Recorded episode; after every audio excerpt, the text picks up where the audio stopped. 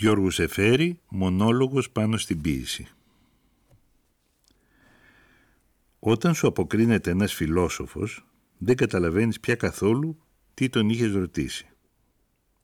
Μου ήρθε στο νου η φράση του Γάλλου πεζογράφου καθώς τέλειωνα το διάβασμα της συνέχειας που έδωσε ο Κωνσταντίνος Τσάτσος στο διάλογό μας πάνω στην ποίηση. Αρχίζοντας έτσι, δεν επιθυμώ να παρουσιάσω έναν ακόμη τίτλο για τη θέση του πολέμου της φιλοσοφίας που μου προσέφεραν χωρίς καθόλου να τον ζητήσω. Πολέμιος της φιλοσοφίας δεν είμαι. Απέναντίας. Αν οι θεοί το είχαν αποφασίσει διαφορετικά, θα το είχα καύχημά μου να γίνω και ζηλωτής και υπηρέτης της. Εκείνο όμως που μου έκανε εντύπωση είναι πως δύο άνθρωποι παλιοί γνώριμοι και φίλοι, συνομιλώντας πάνω σε θέματα που και τους δύο τους ενδιαφέρουν εξαιρετικά και που έχουν συζητήσει άπειρες φορές, έπειτα από τόσες σελίδες, τόση καλή προαίρεση και τόση προσπάθεια να εκφραστούν με ακρίβεια, κατάφεραν στον ισολογισμό να βρεθούν με τόσες παρανοήσεις. Την απάντησή του τη διάβασα και την ξαναδιάβασα προσπαθώντας να καταλάβω όχι γιατί διαφωνούμε, αλλά γιατί δεν μπορούμε να συμφωνήσουμε πάνω στη διαφωνία μας; Γιατί η απόσταση μεταξύ μας παρουσιάζεται τόσο πλατιά; Γιατί αισθάνομαι τη σκέψη του τόσο δύσβατη; Την απάντηση στα ερωτήματά μου τη βρήκα καθώς μου φαίνεται στην ακόλουθη φράση του. Όπως οι κατηγορίες είναι όροι της επιστημονικής αλήθειας, και όπου λείπουν η επιστημονική αλήθεια είναι αδύνατη, έτσι και οι απριόρι νόμοι του ωραίου είναι όροι της αισθητικής πραγματοποίησης και όπου λείπουν η αισθητική πραγματοποίηση είναι αδύνατη. Ίσως να είναι έτσι. Αλλά δεν είχα διόλου την πρόθεση να εξετάσω αυτό το ζήτημα όταν έγραφα τις περασμένες μου παρατηρήσεις. Εκείνο που με ενδιέφερε πολύ περισσότερο ήταν να δείξω ότι οι κρίσεις του συνομιλητή μου πάνω στην ποίηση, κρίσεις συγκεκριμένες και ειδικές, ούτε είναι ούτε μπορούσαν βάσιμα να εμφανιστούν σαν κανόνες απριόρι. Η ιδέα μου ήταν ακόμα να υποστηρίξω, αν δεν το είπα τότε καθαρά, το λέω τώρα και το υπογραμμίζω, ότι κανένας απολύτως κανόνας από τα πριν που να μπορεί να μεταφραστεί σε κριτικές υποθήκες, όπως είναι η σχέση του ελόγου και του αλόγου στοιχείου στην ποίηση, το ποσό της εποπτεύσιμης μορφής στη ζωγραφική ή η τονικότητα στη μουσική, δεν είναι βάσιμος και ότι όποιος τον επικαλείται σαν κανόνα αναλύωτο και αιώνιο, κάνει μια κριτική ευθερεσία. Μια τέτοια κριτική ευθερεσία κάνει και ο συνομιλητής μου όταν λέει αν ο Θεοτοκόπουλος για να εκφράσει αυτό το πνεύμα της μυστικής εξαήλωσης και ευγένειας, αντί να πάρει για σύμβολο το ανθρώπινο σώμα έπαιρνε ένα ελάφι με κομμένο κεφάλι που από μέσα του θα βγαίναν ψάρια ή σουσουράδες πετώντας κατά τον ουρανό, θα πέφταμε έξω από το όριο του έλογου. Αν είναι άνθρωπος ή ελάφι, αν τα πόδια του ή το κεφάλι του είναι κομμένα, αν μέσα από τους ακροτηριασμούς του βγαίνουν άλλα φυτά ή ερπετά ή πετούμενα, είναι ζήτημα που καθόλου δεν μπορεί να επηρεάσει την κρίση μου. Εκείνο που με ενδιαφέρει είναι αν ο Θεοτοκόπουλος κάνει ζωγραφική, αν μου μεταδίνει τη συγκίνηση της τέχνης του. Τι είναι ζωγραφική είναι άλλη ιστορία, που δεν μπορώ να αρχίσω τώρα. Μου φτάνει η ποίηση. Η θέση μου, όμως, είναι ότι όλα αυτά τα ανατομικά γεγονότα είναι άσχετα με την αξία των πλαστικών τεχνών και ότι μπορούν να σημειωθούν τόσο στο έργο ενός μεγάλου καλλιτέχνη, όσο και στο έργο ενός ακαδημαϊκότατου ανθρώπου. Το ίδιο άτοπο κάνει καταργώντας και το χειρότερο μόνο με τη διέστησή του την ατονική μουσική.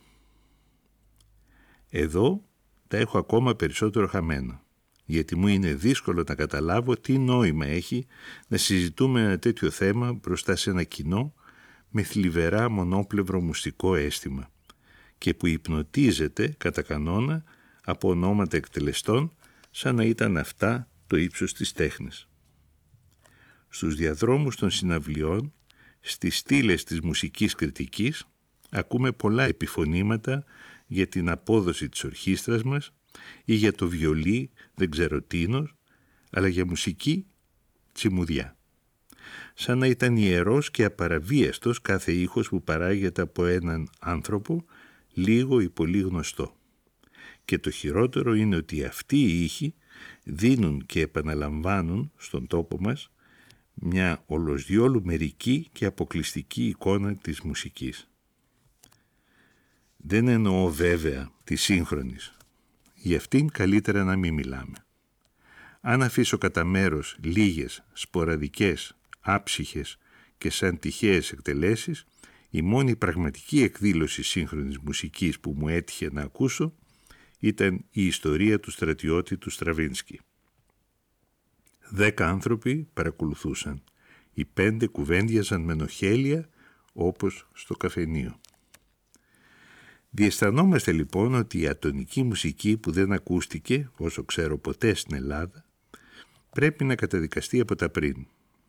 Πάνω σε αυτό δεν έχω στη διάθεσή μου παρεντυπώσεις προσωπικές. Εντυπώσεις ενός κοινού καλόπιστου ακροατή, χωρίς τεχνικές γνώσεις, αλλά που αγαπά πραγματικά την τέχνη των ήχων. Άκουσα κάποτε τον Σönberg να διευθύνει έργα του. Μου φαίνεται πως αν τον παρακολουθούσα περισσότερο, δεν θα τον δεχόμουν.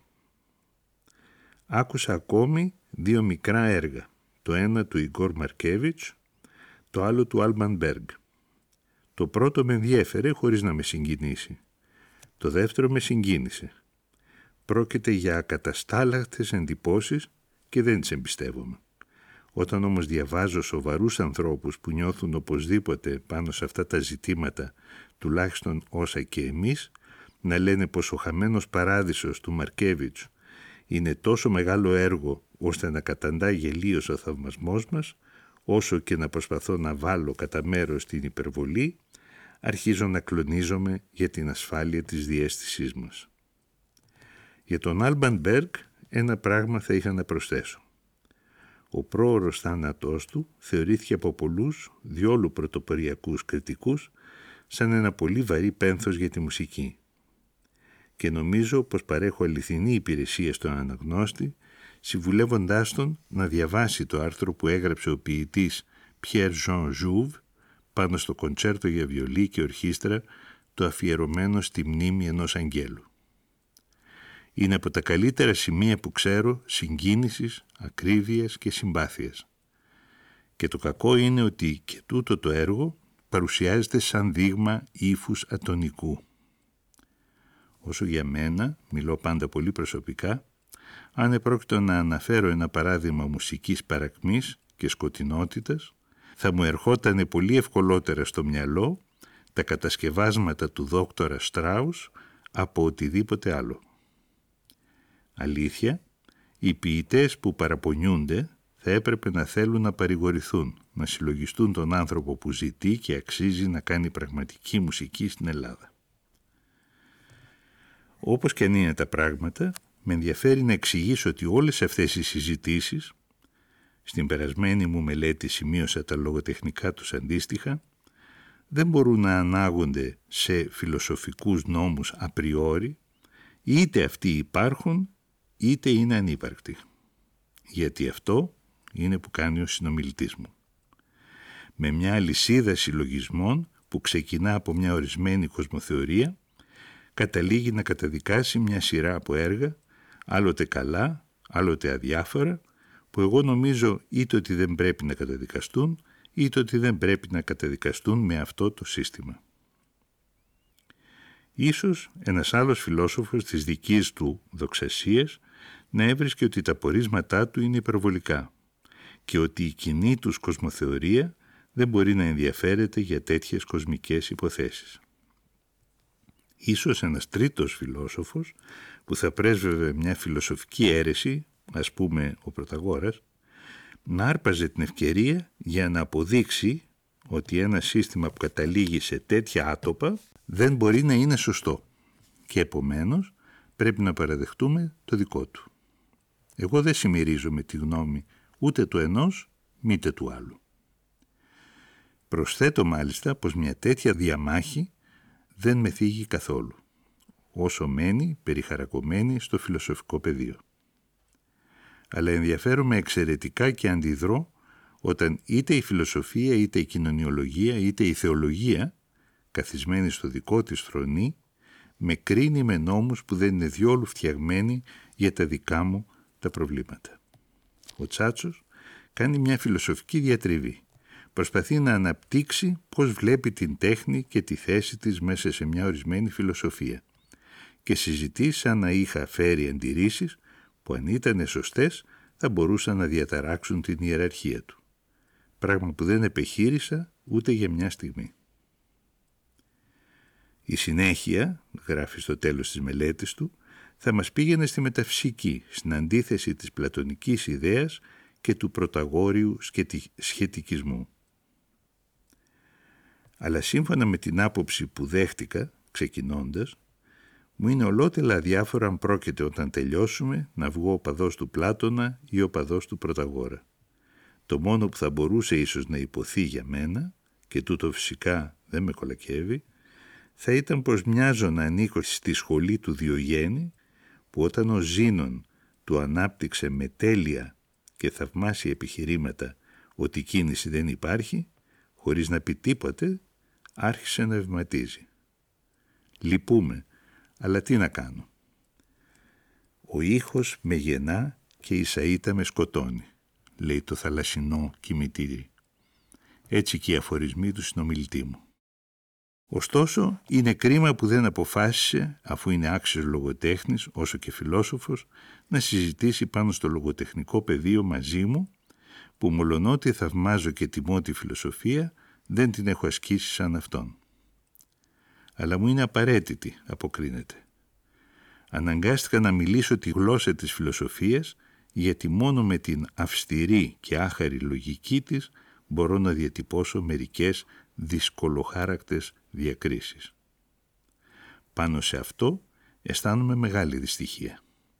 Πιστεύω αληθινά πως κανένας κόπος, καμία φροντίδα, καμιά ανάγκη του ύφους δεν αξίζει να λογαριαστούν όταν πρόκειται για την ακρίβεια της ελληνικής έκφρασης.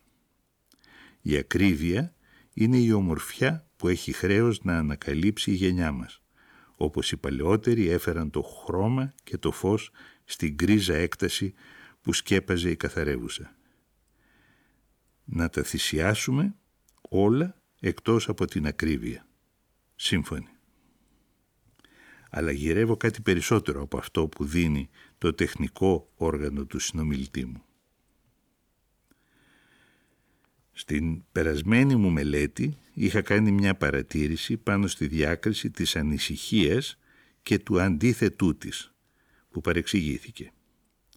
Όταν έλεγα πως δεν καταλαβαίνω αυτή την περικοπή, δεν το έκανα για να χαριτολογήσω, μήτε για να γίνω τερπνός στους αναγνώστες μου. Είχα μόνο την εντύπωση πως ο συνομιλητής μου γύρευε να διακρίνει τις ανήσυχες ψυχές από τις ιεραρχημένες, καταδικάζοντας τις πρώτες. Τις τάσεις εκείνες που οδηγούν στη διάσπαση από εκείνες που οδηγούν στην πόλωση της προσωπικότητας είτε αυτές ανήκουν σε ισχυρές φυσιογνωμίες, είτε όχι. Έκανα τη διάκριση, ας πούμε, ανάμεσα σε έναν Μοντέιν και σε έναν Πασκάλ, ανάμεσα σε έναν Προύστ και σε έναν Δάντη. Αν σκεφτεί κανείς το κυματιστό και ποικίλο ζώο που είναι ο άνθρωπος κατά τον Μοντέιν και την επιγραφή στην πόρτα της κόλασης του Δάντη, θα καταλάβει γιατί νόμισα πως καταδικάζει την αδυναμία της κομματιασμένης ψυχής που αληθινά μπορεί να συναντήσουμε σε πολύ μεγάλους ανθρώπους όπως είναι ο Προύστ και ο Παλαμάς. Κάποτε μάλιστα πολύ μεγαλύτερους από άλλους, του αντίθετου κλίματος. Ωστόσο ο συνομιλητής μου, διευκρινίζοντας, μας λέει ότι δεν εννοεί αυτό, αλλά διακρίνει μια καλή ανησυχία και μια κακή. Εκείνη που με δύο λέξεις ανταποκρίνεται σε μια ζωή ενιαία στο βάθος και τεθλασμένη στην επιφάνεια και εκείνη που στο βάθος και στην επιφάνεια είναι σκόρπισμα. Δεν ξέρω αν μια τέτοια διάκριση είναι έγκυρη. Ανεξάρτητα όμως από τις ενδεχόμενες αντιρρήσεις μου, καταλαβαίνω, ύστερα από τη διευκρίνησή του, τη σκέψη του. Θα την ήθελα σαφέστερα διατυπωμένη από την αρχή. Δεν παραγνωρίζω ότι γυρεύω πολλά πράγματα.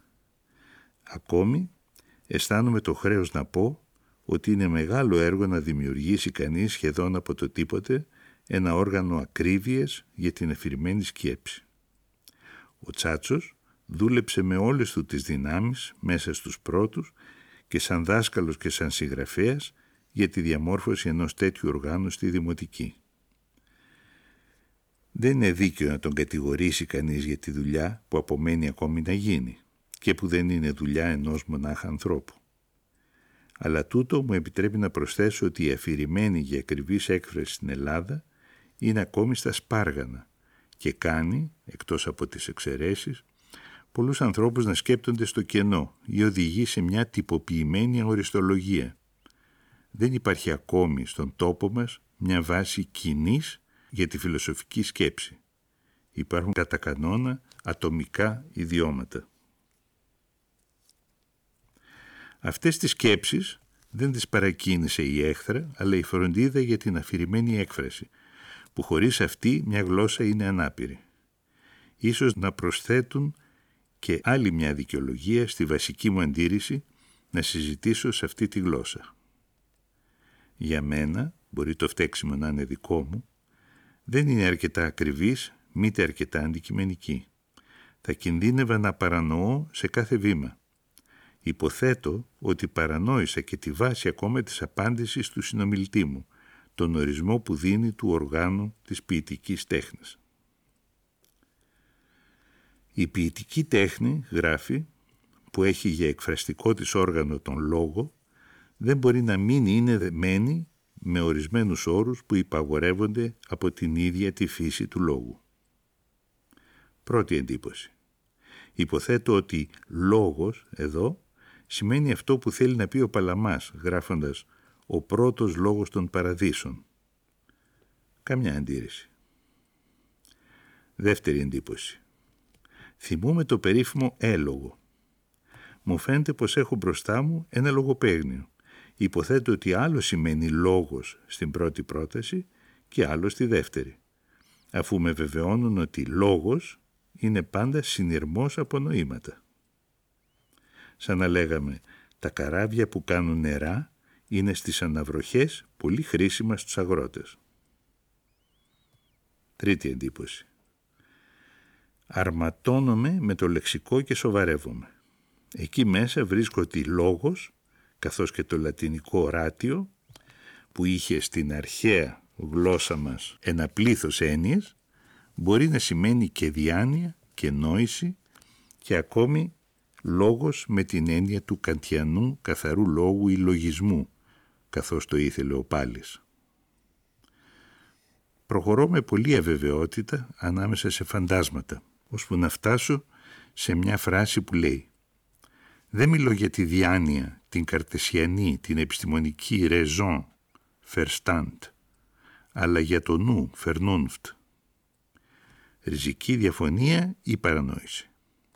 Η τέχνη που θα είχε για εκφραστικό της όργανο είτε το verstand είτε τη vernunft θα μπορούσε να ήταν θεωρητικά άφωνη, σαν τον άφωνο κινηματογράφο.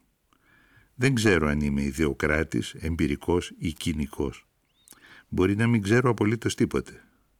Αλλά εκείνο που ξέρω είναι ότι η ποίηση δεν έχει κανένα άλλο εκφραστικό όργανο εκτός από τις λέξεις ή τη γλώσσα. Ότι όποια τέχνη δεν έχει αυτό το εκφραστικό όργανο δεν είναι ποίηση. Και ότι όποια φιλοσοφία με υποχρεώνει να απαρνηθώ αυτή τη γνώμη είτε δοξάζει τα είδωλα είτε καταλαβαίνει άσχημα τις προσταγές του Θεού της. Παρακαλώ να μου συγχωρεθεί ο εμφατικός τόνος, που δεν μου αρέσει. Θα σταματήσω εδώ. Μου φαίνεται πως εξήγησα αρκετά γιατί δεν μπορώ να παρακολουθήσω το συνομιλητή μου στο δρόμο που διάλεξε για τη συνέχεια αυτού του διαλόγου. Από εδώ και πέρα, για να διατυπώσω τις ιδέες μου πάνω στα θέματα που μας απασχόλησαν, μου είναι πιο πρόσφορος ο μονόλογος. Διαφορετικά, θα ήμουν αναγκασμένος να κάνω όλες τις άχαρες αυτές παρατηρήσεις σε κάθε στιγμή και το σημαντικότερο πάνω σε ορισμούς που είναι θεμελιώδεις για αυτόν και που τους θεωρεί σαν δεδομένα.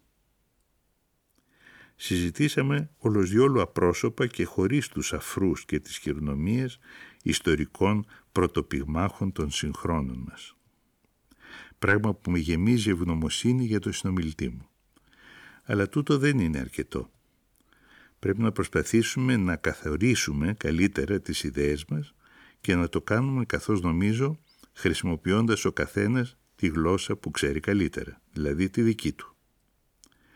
Αλλά ο τρόπος αυτός δεν βοηθεί την καταμέτωπο αντιλογία, αφού οι δύο αυτές γλώσσες δεν είναι δυνατόν να υπαχθούν σε έναν κοινό παρονομαστή. Οι γνώμες του Τσάτσου θα μου είναι από εδώ και μπρος μια αφορμή για να πω λίγα πράγματα ακόμη πάνω στην ποίηση. Παίρνω την ελευθερία να τις θεωρήσω σαν να μην ανήκουν σε αυτόν. Σαν να ήταν μια φράση που άρπαξε το αυτί μας προσπερνώντας στο δρόμο δύο αγνώστους και μας κάνει να μονολογούμε χωρίς να είναι βέβαιο πως την ακούσαμε σωστά. Γι' αυτό θέλω να προειδοποιήσω τον αναγνώστη. Για να βρει τη σωστή σκέψη του Τσάτσου θα πρέπει να ανατρέξει στο κείμενό του. Να το διαβάσει μάλιστα ολόκληρο. Άλλωστε δεν θα σημειώσω παραπομπές. Ελπίζω πως η πρόσκαιρη και αναγκαία αυτή απομάκρυνση θα μας φέρει πιο κοντά όταν φτάσουμε στο τέρμα. Την ελπίδα αυτή τη θρέφει και τη δυναμώνει εκτός από τα άλλα η πρώτη παράγραφος του μεγάλου βιβλίου του συνομιλητή μου για τον Κωστή Παλαμά, που εμένα τουλάχιστον, σαν λογοτέχνη, με συντρέχει πολύ περισσότερο από όλες τις σελίδες του κόσμου πάνω στους παραλογισμούς της τέχνης και που θα ήθελα να την αντιγράψω σαν ένα σημάδι ολόκληρη. Δεν υπάρχει έργο του ανθρώπινου πνεύματος όσο θρηματισμένο και ασύνδετο και αν παρουσιάζεται, που να μην ανάγεται σε μια πρωταρχική πηγή, που να μην ξεδιπλώνεται σε μια συγκεκριμένη εσωτερική εξέλιξη και να μην κατευθύνεται σε μια δημιουργική ιδέα. Το πνεύμα φανερώνεται σαν τέτοια ενότητα και σαν τέτοια κίνηση αρκεί να εγκύψουμε επίμονα ώσπου να διαγνώσουμε την απόλυτη ιδιοτυπία κάθε πνευματικής πηγής και την πορεία που από την ιδιοτυπία αυτή προσδιορίζεται. Κάθε φορά που θέλουμε να γνωρίσουμε ένα πνευματικό φορέα, μια προσωπικότητα, που δεν σημαίνει το νόημα μιας ιστορικής ζωής, αλλά το νόημα αποκλειστικά ενός αντικειμενικού έργου, πρέπει να τη συλλάβουμε σαν αυθύπαρκτο, οργανικό και ενιαίο κόσμο που διέπεται από τους δικούς του νόμους. Αναφορές σε γενικές έννοιες, παραβολές και αναλογίες για την κατανόηση εδώ δεν χωρούν, είναι επικίνδυνες. Ακόμα και ως βοηθητικά στοιχεία. Πρέπει άμεσα να πάμε στο ιδιόμορφο και μοναδικό, εκείνο που δεν έχει ομοιότητα με οτιδήποτε άλλο και να βρούμε την αποφασιστική κρίση που θα αποκρισταλώσει και θα συνειδητοποιήσει το απόλυτα νέο κάθε πνευματικής καμπής. Η Ιερή Εξέταση πρόσταξε κάποτε, καθώς λένε, να κοπούν τα φτερά των αγγέλων του Θεοτοκόπουλου, γιατί το μέγεθός τους ήταν αντικανονικό. Πρόσταξε δηλαδή σε όσους είχαν την τάση να βρίσκουν ωραίους τους αγγέλους με τα μεγάλα φτερά, να θυσιάσουν στο χριστιανικό δόγμα κάτι που τους άρεσε και να παραδεχτούν κάτι που δεν τους άρεσε. Η απόφαση αυτή της ιερής εξέτασης, που θα μας φαινόταν σήμερα όχι χωρίς κάποια ελαφρότητα εξωφρενική, δεν είναι διόλου ένα φαινόμενο που χάθηκε οριστικά μαζί με έναν αφώτιστο και παροχημένο καιρό. Απέναντίας, όσοι έχουν παρακολουθήσει με κάποια προσοχή τις διάφορες κρίσεις που γίνονται για τη τέχνη, στα ορθόδοξα χρόνια μας, θα βρουν εύκολα, κοιτάζοντας την προσωπική τους εμπειρία, παραδείγματα ανάλογα με την απόφαση εκείνη. Θα θυμηθούν πολλές περιπτώσεις όπου ο κριτής καταδικάζει ένα ορισμένο είδος ή έργο γιατί το κοινωνιολογικό τις περισσότερες φορές αλλά και το θρησκευτικό ή φιλοσοφικό δόγμα είτε του υπαγορεύει να απαρνηθεί κάτι που πραγματικά δέχεται και συμπαθεί είτε του έχει εξουδετερώσει κάθε άλλη μη ορθόδοξη αντίδραση. Μια τέτοια στάση που μας κάνει να μικραίνουμε ή να μεγαλώνουμε ένα έργο τέχνης για να το προσαρμόσουμε σε μια δοσμένη ιεραρχία αξιών μπορεί να στηριχτεί σε αξιόλογα επιχειρήματα που καθώς νομίζω δεν αφορούν την ποιητική. Φτάνει ο ζηλωτής της να ομολογήσει ότι πρεσβεύει μια δοξασία που του παραγγέλνει να παραδεχτεί πως οι αξίες της τέχνης έρχονται σε δεύτερη μοίρα σχετικά με άλλα πράγματα πολύ πιο σπουδαία για αυτόν όπως θα ήταν οι υπερφυσικές ή φιλοσοφικές ή κοινωνιολογικές μας πεπιθήσεις. Αν κάνει αυτή τη διάκριση, ο συνομιλητής μας είναι τουλάχιστον τίμιος. Μπορούμε να τον αφήσουμε να λέει ή να συζητήσουμε μαζί του αν τα πράγματα που βάζει στην κορυφή της ιεραρχίας του είναι αληθινά, τόσο έξοχα και αν αξίζουν τέτοιες θυσίες. Μπορούμε να τον αφήσουμε να λέει ή να συζητήσουμε μαζί του αν τα πράγματα που βάζει στην κορυφή της ιεραρχίας του είναι αληθινά τόσο έξοχα ή αν αξίζουν τέτοιες θυσίες. Αλλά τούτο συμβαίνει σε πολύ σπάνιες περιπτώσεις. Τις περισσότερες φορές δημιουργείται μια σύγχυση που θολώνει τόσο τα νερά, ώστε στο τέλος δεν ξέρουμε πια αν μιλούμε για την ποιητική, τη θεολογία, τη φιλοσοφία ή την κοινωνιολογία. Πονοκεφαλιάζουμε συζητώντας άσκοπα, ενώ θα ήταν χίλιες φορές προτιμότερο να αφήσουμε αυτό το αδιέξοδο και να πάμε να πάρουμε τον αέρα μας στην ακρογιαλιά. Θα ήθελα να νοηθεί με σαφήνεια πως η ιδέα μου δεν είναι ότι η ποιητική μας κρίση δεν είναι σωστό να επηρεάζεται από τις γνώμες μας ή την πίστη μας για τη μοίρα του ανθρώπου στον επίγειο ή επουράνιο κόσμο, αλλά ότι είναι ζήτημα κριτικής ευσυνειδησίας το να ξέρουμε ποια κίνητρα μας πρόχνουν να κάνουμε τις κρίσεις μας και να προειδοποιούμε. Αν ένας φανατικός λόγου χάρη αισθάνεται την υποχρέωση να καταστρέψει ένα ποίημα γιατί είναι αντίθετο με το δόγμα της μετεψύχωσης, δικαίωμά του. Αν όμως θελήσει να υποστηρίξει ότι το ποίημα που καταδίκασε με αυτόν τον τρόπο είναι αντίθετο με τους απαρασάλευτους κανόνες της τέχνης, μου φαίνεται πως το ελαφρύτερο που θα μπορούσαμε να παρατηρήσουμε θα ήταν πως δεν ξέρει τι κάνει. Γιατί πιστεύω πως σε όλες τις περιπτώσεις όπου διάφοροι αλότεροι στοχασμοί ή συμφέροντα βρίσκονται στην ανάγκη να υποτάξουν την τέχνη στους σκοπούς τους, η μόνη λογική και τίμια στάση είναι η στάση του Πλάτωνα, που αφού έφτασε στο συμπέρασμα ότι η ποίηση είναι ένας κακός αντίπαλος της φιλοσοφίας και της διαφιλονική την ψυχή του πολίτη, αποφάσισε να την εξωστρακίσει από την πολιτεία του και τούτο μολονότι φιλία γέτης και εδώς εκπαιδός έχουσα παρομήρου τον δυσκόλευε να το κάνει. Αλλά καθώς λέει ο ίδιος, πρέπει να τιμήσουμε πρώτα την αλήθεια και να περιορίσουμε για χάρη της και τα συναισθήματά μας και τις φιλίες μας για τους ανθρώπους. Όταν συλλογιστούμε πως ο Πλάτων στάθηκε με τον τρόπο του ένας από τους μεγαλύτερους ποιητές του κόσμου και όταν θυμηθούμε πόσο βαθύ φαίνεται το αίσθημά του για την ποίηση, μπορούμε μόνοι μας να υπολογίσουμε τι στοιχίζει κάποτε η υποταγή στο φιλοσοφικό χρέος.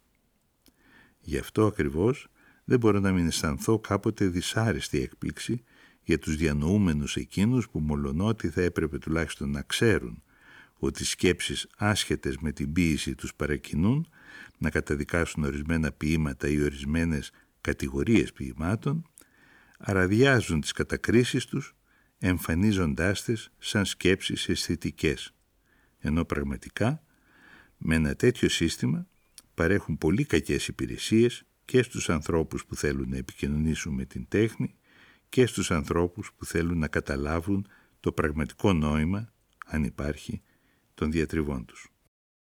Δεν παραγνωρίζω το γεγονός ότι η καθαρή κριτική εκτίμηση είναι ένα θεωρητικό όριο που δεν μπορεί κανείς να το φτάσει, όπως και η καθαρή ποίηση που μας έκανε άλλοτε να ξοδέψουμε τόσο μελάνι δεν είναι στην τελευταία της συνέπεια παρά ένα σημείο σιωπής. Αλλά αυτό είναι ένα πράγμα.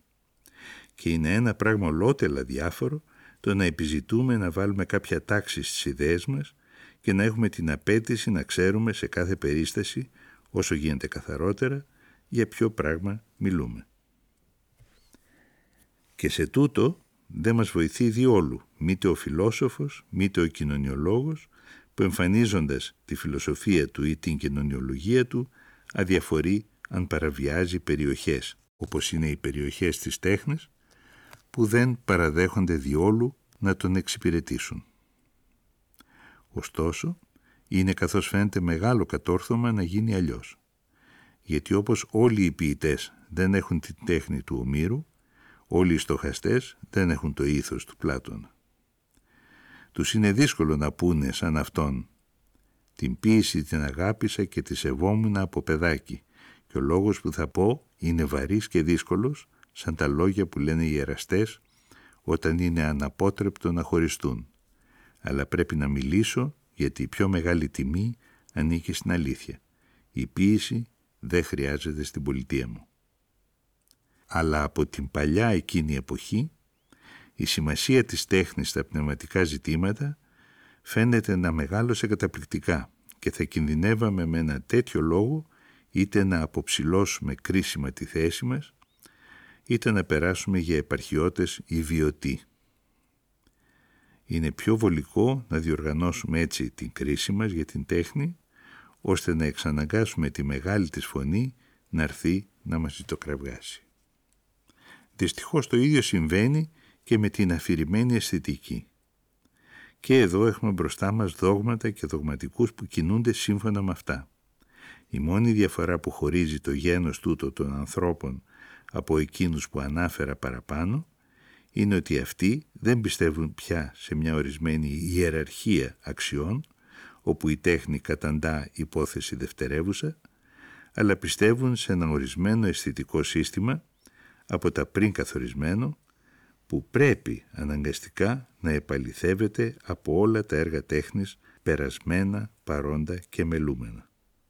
Και τούτο είναι βέβαια εις βάρος τους. Γιατί άλλο πράγμα είναι να πεις «Με ενδιαφέρει πρώτο ο Θεός μου και αν η τέχνη σου δεν συμβιβάζεται με Αυτόν είναι έργο του διαβόλου και θα την ξεριζώσω» και άλλο πράγμα να πεις «Με ενδιαφέρει πρώτα η τέχνη αλλά τέχνη είναι αυτό που εγώ καθόρισα από πριν πως είναι τέχνη και ό,τι δεν χωράει στο σύστημά μου δεν είναι τίποτε.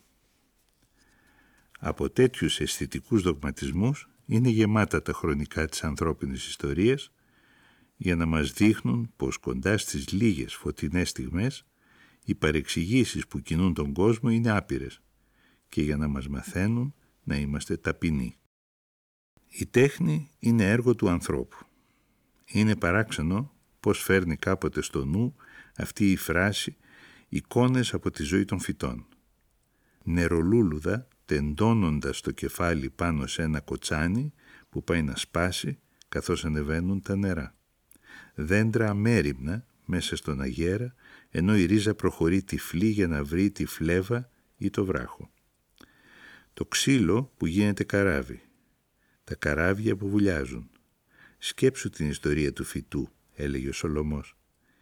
Ίσως για να διδάξεις τους μελούμενους ποιητές να μην σκέπτονται αφηρημένα.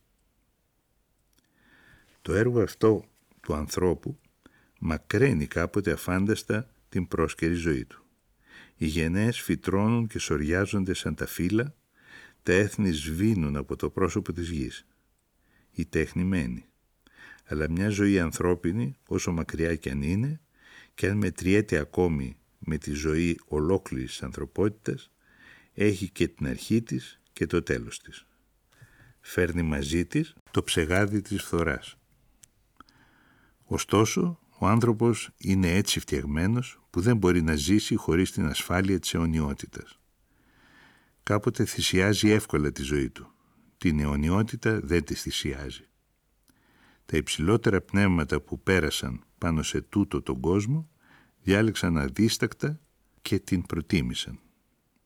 Γιατί η ιδέα της αιωνιότητας που μοιάζει να είναι μια διακοπή, ένα άνοιγμα της εγκόσμιας ζωής μας, μια στραπή που μας χτυπά μέσα στην παρούσα στιγμή, παρά ένα ατελείωτο χρονικό ξετύλιγμα στο άπειρο, φαίνεται να είναι ακόμη κάτι βασικά αντίθετο με την ιδέα της εγκόσμιας ζωής, τέτοια που συνήθως την αντιλαμβανόμαστε.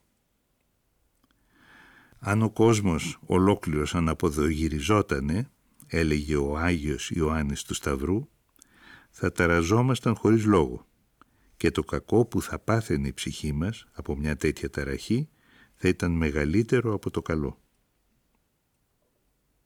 Αναφέρω την περικοπή αυτή που γεμίζει αγαλίαση γιατί μας παρουσιάζει μια τέλεια εικόνα του ανθρώπου που κρατιέται από το αιώνιο και μας δείχνει πόσο αδιάφορες μπορεί να είναι για αυτόν οι περιπέτειες του επίγειου κόσμου.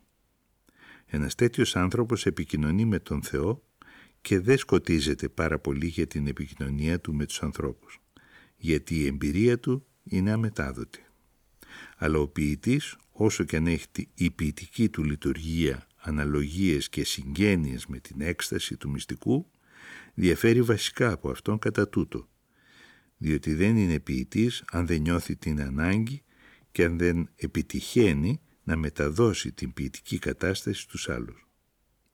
Και για να φτάσει σε αυτό το αποτέλεσμα δεν έχει κανέναν άλλο τρόπο παρά να μεταχειριστεί μέσα ανθρώπινα και σχετικά, που δεν μπορούμε να τα προσδιορίσουμε μήτε από τα έξω μήτε από τα πριν, γιατί διαρκώς κινούνται και μεταβάλλονται.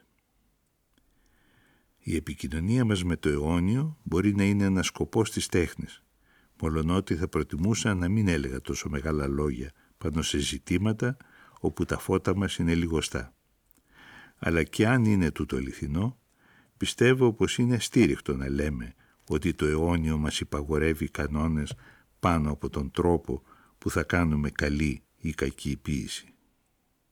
Αλλά και αν τούτο είναι αληθινό, πιστεύω πως είναι αστήρικτο να λέμε ότι το αιώνιο μας υπαγορεύει κανόνες πάνω στον τρόπο που θα κάναμε καλή ή κακή ποίηση γιατί ακριβώς καθώς το διατύπωσε ένας άλλος πιστός του απολύτου, μ' αρέσει να είναι το αιώνιο στη θέση του και το αιώνιο δεν είναι στη θέση του ανάμεσα στις ανθρώπινες υποθέσεις. Και η τέχνη, από μια τουλάχιστον πλευρά, από την πλευρά που είναι μέσω επικοινωνίας, είναι ανθρώπινη υπόθεση. Για τη μορφή της, τα εκφραστικά της μέσα, και το ποσό της αναλυτικής σκέψης που πρέπει να περιέχει δεν υπάρχει κανένας κανόνας καθολικός που να μοιάζει με τους κανόνες της επιστημονικής σκέψης με τον κανόνα λόγου χάρη που λέει ότι το άθροισμα των γωνιών κάθε τριγώνου θα είναι πάντα ίσο με δύο ορθές. Βέβαια, σαν το γεωμέτρη που υποστηρίζει ότι ο κανόνας αυτός υπήρχε πριν από τους ανθρώπους και θα υπάρχει όταν σταματήσει η αναπαραγωγή τους, γιατί είναι ανεξάρτητος από τον καιρό, μπορώ και εγώ να βεβαιώσω πως η ποίηση του Εσχύλου, η μουσική του Μπαχ ή το 15ο κουαρτέτο και αν ακόμη θρηματιστεί η γης θα μείνουν στον αιώνα. Αλλά μου φαίνεται πως θα ήμουν κάπως απλοϊκός αν πίστευα πως με αυτό το λόγο εκφράζω την ίδια έννοια που ήθελε να διατυπώσει ο φίλος μου Γεωμέτρες. Γιατί εκείνο που εννοώ είναι ότι τα έργα αυτά με βοηθούν να πλησιάσω μια ιδέα της αιωνιότητας που της είναι ολότελα αδιάφορο αν υπάρχουν πάνω στη σφαίρα μας ή πάνω στον Άρη όντα που επικοινωνούν με τα ποίηματα ή με τη μουσική. Είναι μια κατάσταση πίστης που δεν έχει τίποτε να κάνει με τη χρησιμότητα του Εσχύλου ή του Μπαχ σαν υπόδειγμα και σαν μέτρο καλλιτεχνικό. Μια ξαφνική διακοπή του ψυχολογικού καιρού που καμιά γωνία, κανένα τρίγωνο, κανένα άθροισμα δεν μπορεί να μου δώσει. Με δύο λόγια, εκείνο που με κάνει να εκφράζομαι τόσο απόλυτα είναι κάτι ουσιαστικά διάφορο από τη γνωστική λειτουργία του επιστήμονα που έθεσε τους γεωμετρικούς κανόνες και παραπλήσιο με το κίνητρο που έσπρωξε τον Ιωάννη του Σταυρού να γράψει την περικοπή που ανέφερα παραπάνω. Έτσι, δεν μου μένει πολύ όρεξη να κοιτάξω ακόμη αν στο βάθος κάθε καλλιτεχνικής αξίας υπάρχει μια ιδέα νοητή τοποθετημένη πάνω σε μια ιεραρχική σκάλα που έχει στην κορυφή της το άκερο και άχρονο ωραίο. Γιατί είτε αυτό είναι αληθινό είτε όχι, νομίζω πως με κανένα τρόπο δεν επιτρέπεται να υποστηρίξουμε πως το αιώνιο και το απόλυτο υπαγορεύουν κανόνες αιώνιους και απόλυτους που αν τους παραβώ δεν μπορώ να κάνω καλλιτέχνη.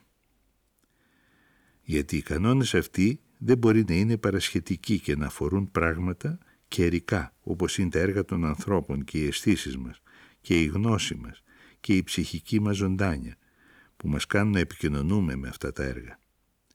Αν υποστηρίζαμε ένα τέτοιο πράγμα θα πέφταμε σε δύο παραπτώματα πάρα πολύ επιλήψιμα. Πρώτον, θα καθερούσαμε το αιώνιο και το απόλυτο βγάζοντάς το από τη θέση του και κατεβάζοντάς το ανάμεσα στα ανθρώπινα πράγματα.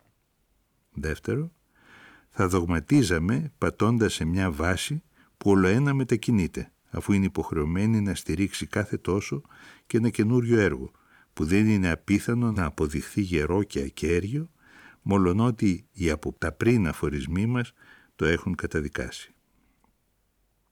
Και δεν μπορεί να γίνει διαφορετικά, γιατί δεν είναι βολετό στον άνθρωπο, περιορισμένος όπως είναι, να αποκαλύψει παρά ένα κομμάτι της αλήθειας σε μια δοσμένη στιγμή.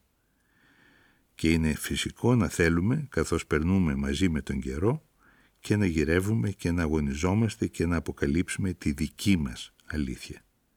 Και δεν είναι διόλου απίθανο τούτο να σημαίνει πολύ περισσότερο ότι η αλήθεια υπάρχει μονογενής και αναλύωτη, εκεί που ο άνθρωπος δεν μπορεί να τη φτάσει, παρότι η αλήθεια είναι σαν τα κομμάτια του πάγου που κατεβάζει στην τύχη ένας ποταμός.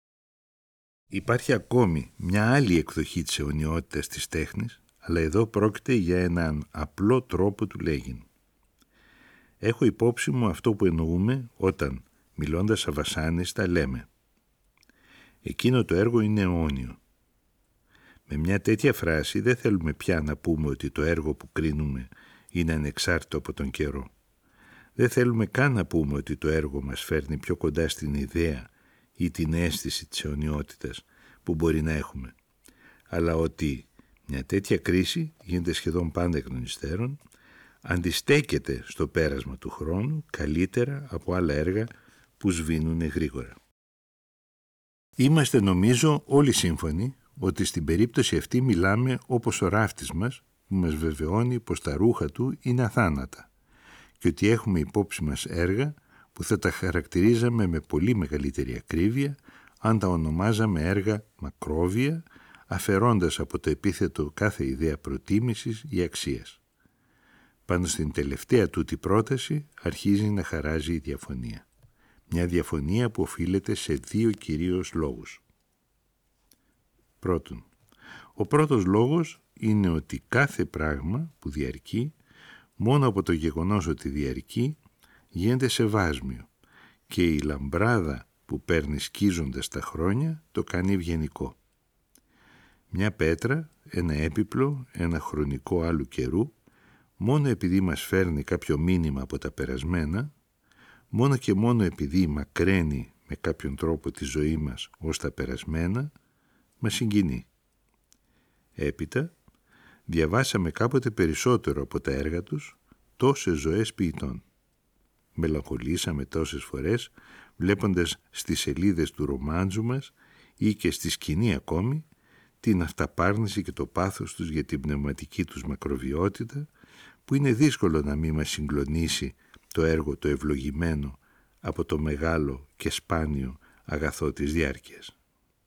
Όλα αυτά είναι πολύ ωραία πράγματα και δεν υπάρχει αμφιβολία πως είναι χρήσιμα σε πολλές μυθιστορηματικές ομορφιές. Δεν βλάπτει ωστόσο να κοιτάξουμε από πιο κοντά. Πρέπει, μου φαίνεται, να παραδεχτούμε ότι η καλλιτεχνική αξία ενός έργου είναι βασικά διάφορη και μάλιστα αντίθετη από όλες αυτές τις αξιόλογες συγκινήσεις που άλλοτε είναι πολύ δύσκολο να τις ξεχωρίσουμε από τη συγκίνηση την καλλιτεχνική. Όσοι φροντίζουν τα συναισθήματά τους και είχαν την τύχη να ειδούν τον Παρθενώνα, ας προσέξουν πόσο δύσκολο είναι να διακρίνει κανείς τα δύο αυτά πράγματα που τόσο συχνά συσκοτίζονται το ένα με το άλλο. Στον Παρθενώνα, όσοι προτιμούν την Ακρόπολη με Πανσέλινο, δεν ξέρω αν θα με παρακολουθήσουν, έχουμε ακριβώς δύο διαφορετικά όλος διόλου κίνητρα συναισθημάτων που συνυπάρχουν στο ίδιο αντικείμενο. Το ένα, το ιστορικό, το αρχαιολογικό, το ανακυκλωτικό ας πούμε, με κάνει να ονειροπολώ ταξιδεύοντας τα περασμένα, να φιλοσοφώ πάνω στη ματαιότητα των ανθρωπίνων, να επαναστατώ για τις μπάλες του Μοροζίνη, να μένω εκστατικός μπροστά στην ομορφιά της ζωής των αρχαίων Ελλήνων. Το άλλο, το αισθητικό, είναι όλος διόλου άλλη υπόθεση. Είναι μια ξαφνική παρουσία έντονη και αποκλειστική. Ένας μανδύας από μάρμαρο που με σκεπάζει ολόκληρο. Μια φωνή που δεν καταλαβαίνω και που ωστόσο αισθάνομαι την επιτακτική ανάγκη να μιλήσω σαν αυτήν για να την καταλάβω. Πήρα την άδεια να κάνω μια αυθαίρετη περιγραφή. Καθένας μπορεί να την κάνει με τον τρόπο του. Για να απεικονίσω κάπως πιο χειροπιαστά τη διάκριση αυτή που είναι απαραίτητο να την κάνουμε για να πλησιάσουμε και να κρίνουμε, χωρίς την επίδραση φαντασμάτων, την παλιά τέχνη. Γιατί ρωτήθηκα πολλές φορές πώς είναι δυνατόν να υπάρχουν τόσοι άνθρωποι που ενώ φανερώνονται ολότελα στερημένοι από κάθε καλλιτεχνικό αισθητήριο όταν πρόκειται για τα έργα των συγχρόνων τους, μένουν ωστόσο άναυδοι μπροστά σε κάθε αρχαίο μάρμαρο ή κείμενο σαν να είχαν ανατραφεί στο εργαστήριο του Φιδία. Στην απορία μου για την περίπτωση που οι άνθρωποι αυτοί είναι ειλικρινείς, βρήκα μια μόνο απόκριση, ότι παθαίνουν κάποια σύγχυση σαν αυτή που σημείωσα παραπάνω. Δεύτερον, ο δεύτερος λόγος που θα έκανε το συνομιλτή μου να μου αρνηθεί το δικαίωμα να ονομάσω έργα απλά και μόνο μακρόβια, τα έργα που εκείνος ονομάζει αθάνατα ή αιώνια, είναι ότι με το χαρακτηρισμό αυτό κάνει μια πράξη κριτικής ή επαναλαμβάνει μια κριτική πράξη που έγινε από άλλον. Δηλαδή ανάμεσα στο πλήθος των μακρόβιων έργων κάνει μια κριτική επιλογή, διοργανώνει μια ιεραρχία. Και αυτά τα έργα που διάλεξε τα ονομάζει αθάνατα, γιατί βρίσκει πως άξια και δίκαια σωθήκανε μέσα από την τρικυμία των εποχών. Η άποψη αυτή έχει μεγάλο ενδιαφέρον. Είναι η βάση της σημαντικότερης λειτουργίας της κριτικής. Γιατί αφού συμφωνήσουμε πως είναι τυφλή η κρίση του καιρού που παραδίνει στην Άβυσσο μια τραγωδία του Εσχύλου ενώ φύλαξε σαν το πολύτιμο διαμαντικό ένα ασήμαντο επίγραμμα της Παλατινής Ανθολογίας, αφού παραδεχτούμε ακόμη ότι τα έργα που είναι για μας ακατανόητα στη μετριότητά τους δεν αποκλείεται διόλου να χάρισαν μια συγκίνηση ποιητική απόλυτα γνήσια σε περασμένες γενναίες, μας μένει να δώσουμε τη δική μας απόκριση στα ερωτήματα που μας θέτουν τα έργα που έφτασαν ως εμάς και που είναι ερωτήματα του καιρού μας. Ερωτήματα σύγχρονα και παρόντα. Και τούτο είναι ζήτημα σπουδαίο, γιατί από την απόκρισή μας τούτη εξαρτάται η υπόστασή μας μέσα στον κόσμο της τέχνης. Σε μια περασμένη μου μελέτη είχα γράψει πως ο κανόνας που εφαρμόζει ο ποιητής δεν έχει νομοθετηθεί από καμιά αναφηρημένη θεωρία, αλλά από τη σειρά όλων των άξιων έργων τέχνης που με το πέρασμα του καιρού μας φωτίζουν με ένα φως όλο και περισσότερο νέο, όλο και περισσότερο σταθερό. Είχα προσέξει κάθε λέξη για να εκφράσω την ιδέα μου. Ωστόσο έχω την εντύπωση πως δεν με κατάλαβαν καλά. Δεν ήθελα διόλου να περιορίσω την κριτική σε ένα ρόλο υποτελή, διστακτικό και σχεδόν σιωπηλό. Απέναντίας, πιστεύω πως η κριτική πράξη είναι μια πράξη πρωτογενής και σπουδαία, κάποτε όσο και η ποιητική πράξη. Αλλά ήθελα τότε να παρατηρήσω ότι η κριτική που δεν ξεκινά από τα έργα της τέχνης για να μας οδηγήσει πιο κοντά σε αυτά, δεν είναι κριτική, αλλά φιλοσοφία, κοινωνιολογία ή θεολογία. Και τούτο, καθώς μου φαίνεται, δεν ήταν καταδίκη, αλλά υπεράσπιση της κριτικής. Εσήμενε ακόμη ότι την τοποθετούσα τόσο ψηλά, ώστε να νομίζω ανάξιό της το να παραδέχεται να υποκαταστήσει στη ζωντανή και άμεση τούτη λειτουργία της διάφορες γενικές ή αφηρημένες ιδέες, πολύ αξιοπρόσεκτες αυτές καθ' αυτές, αλλά που έχουν το ελάττωμα, όταν και όσο το έχουν, να μας ευκολύνουν να λησμονούμε ότι είμαστε ανίκανοι να λειτουργούμε αισθητικά. Όπως και αν είναι, έλεγα τότε πως τα άξια έργα μας φωτίζουν με ένα φως όλο και περισσότερο νέο. Πάνω σε αυτό θα ήθελα να προσθέσω λίγες γραμμές. Κάθε εποχή κοιτάζει την τέχνη διαφορετικά και τη ζητεί διάφορα πράγματα.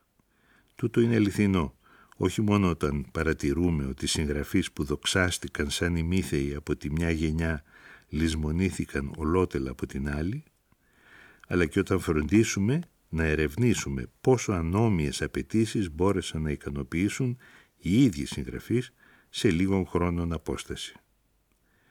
Άλλωστε ξέρουμε ότι ένας ποιητής που διαρκεί δεν μιλάει μήτε σωπαίνει πάντα με τον ίδιο απολύτως τρόπο. Γι' αυτό χρειάζεται ο κριτικός. Η αποστολή του δεν είναι αποστολή ενός απλού εξηγητή.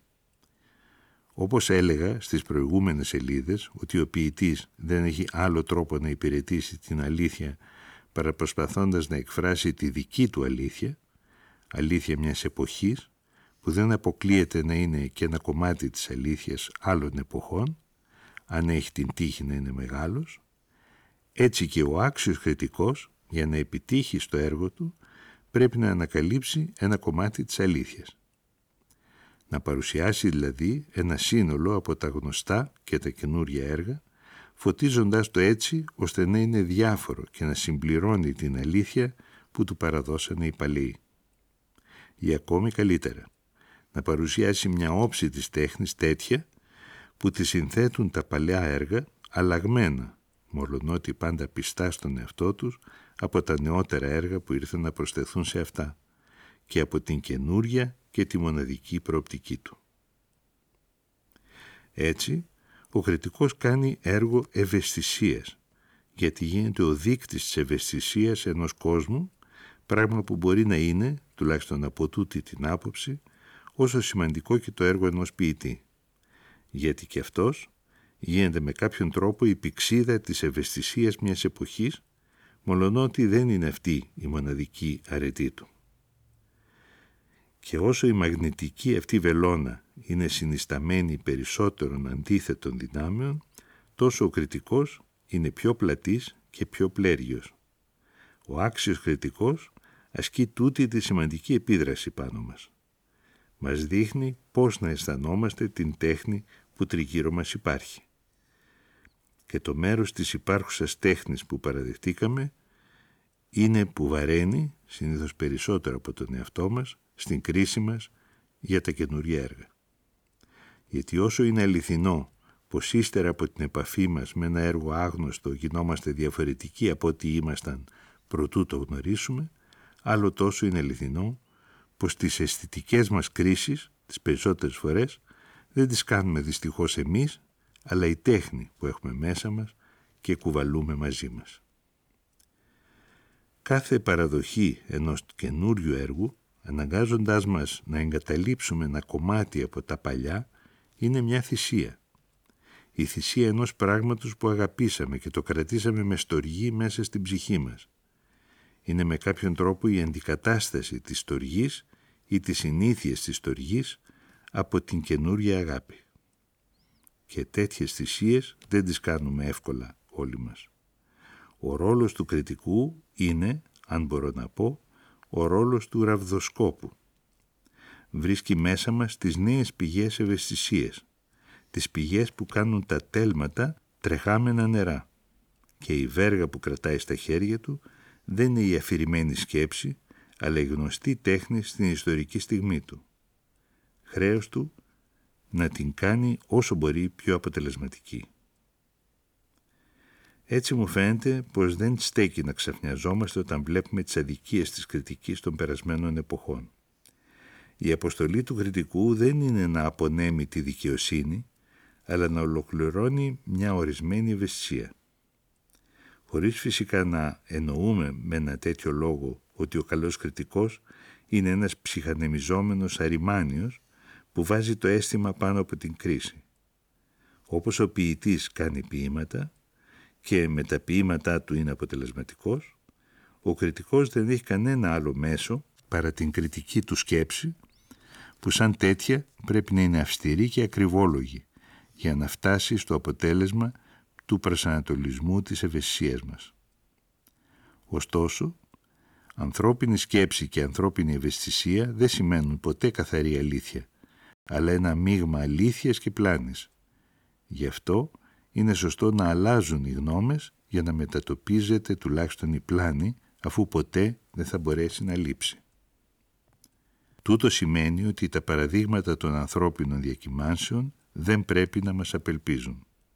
Γιατί δεν είναι βολετό να πει κανείς τίποτε χωρίς να είναι αποκλειστικός. Ένα τέτοιο παράδειγμα είναι η κρίση των καιρών για τους μεγάλους κλασικούς συγγραφείς μας. Ας πάρουμε τον Πίνδαρο και τους τρεις τραγικούς. Ο Πίνδαρος στην αρχαιότητα είναι ο πιο μεγάλος λυρικός. Έπειτα λησμονιέται.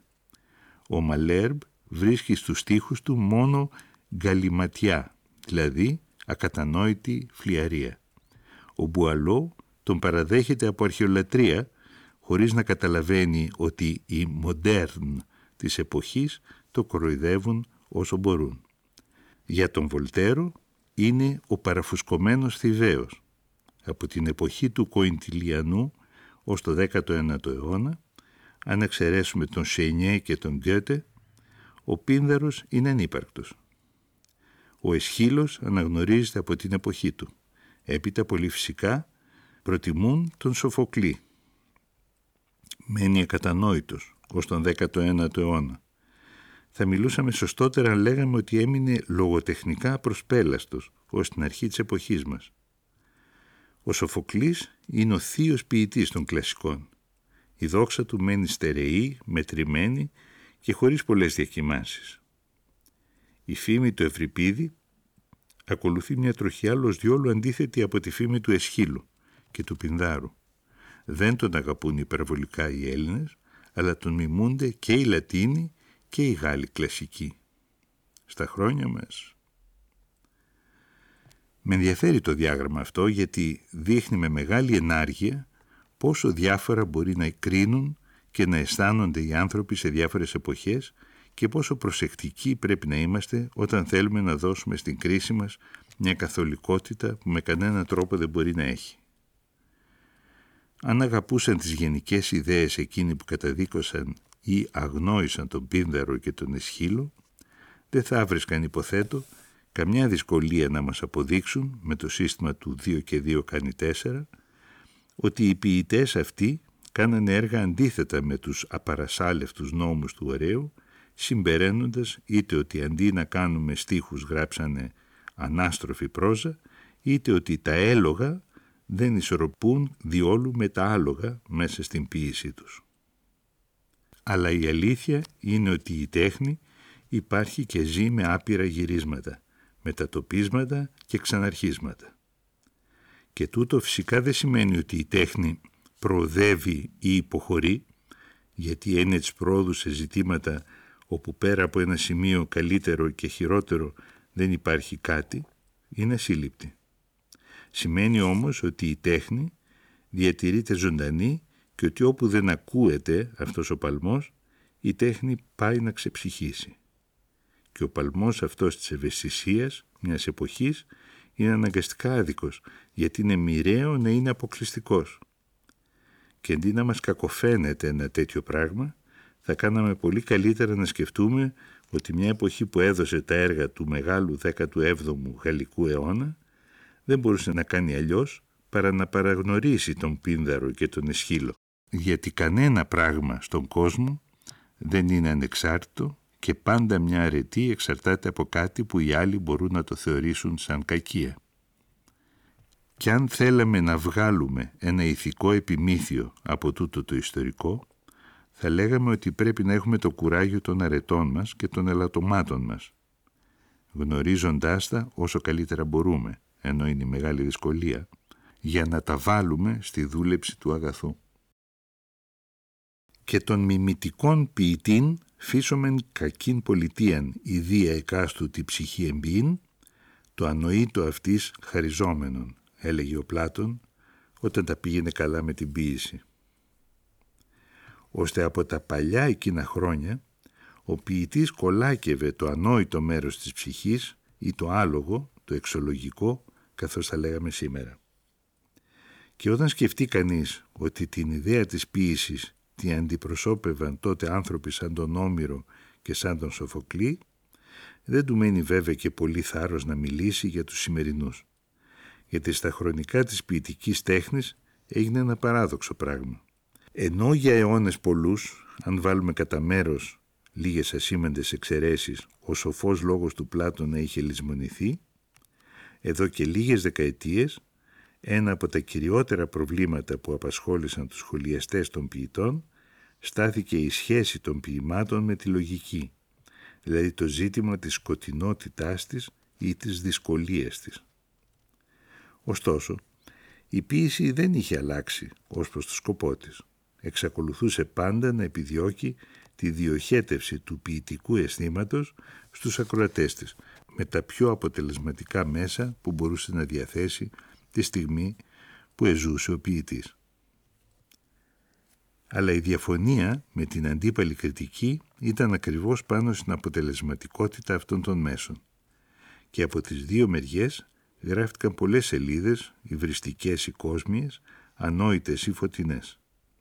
Θα ήταν πολύ κουραστικό να εξετάσει κανείς από όλες του τις απόψεις το απέραντο αυτό θέμα που όσο και αν είναι πολύ ενδιαφέρον είναι καθώς μου φαίνεται αρκετά βυζαντινού. Θα προσπαθήσω λοιπόν να αφήσω κατά μέρος τις άπειρες διακρίσεις και λεπτομέρειες που μπορεί εύκολα να τις βρει όποιος νομίζει πως η προσπάθεια αξίζει τον κόπο για να κάνω μερικές χοντρές παρατηρήσεις που δεν είναι απίθανο να ωφελήσουν. Δεν μπορώ να κάνω αλλιώς παρά να είμαι κάπως απλουστευτικός. Μας επιτρέπεται νομίζω να πούμε ότι όλες οι συζητήσεις που προκάλεσε η σκοτεινότητα, η ερμητικότητα, η δυσκολία, ο λεγόμενος εξωφρενισμός ή παραφροσύνη της ποιητικής τέχνης ανάγονται σε ένα και μόνο πρόβλημα.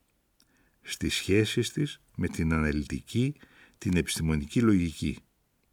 Με το μέρος δηλαδή εκείνο της ανθρώπινης ψυχής που δεν είναι ανόητον, για να κρατήσω την πλατωνική έκφραση, και που ο Πλάτων πρώτος στον κόσμο το έκανε ένα τελειότατο όργανο για την αναζήτηση της αλήθειας. Εδώ και λίγες δεκαετίες η συστηματική κολακία του ανοήτου της ψυχής από τους καλλιτέχνες είχε το αποτέλεσμα να μην τα πηγαίνουν διόλου καλά με το μεγαλύτερο μέρος του ακροατηρίου τους, συχνά μάλιστα να το εξαγριώνουν.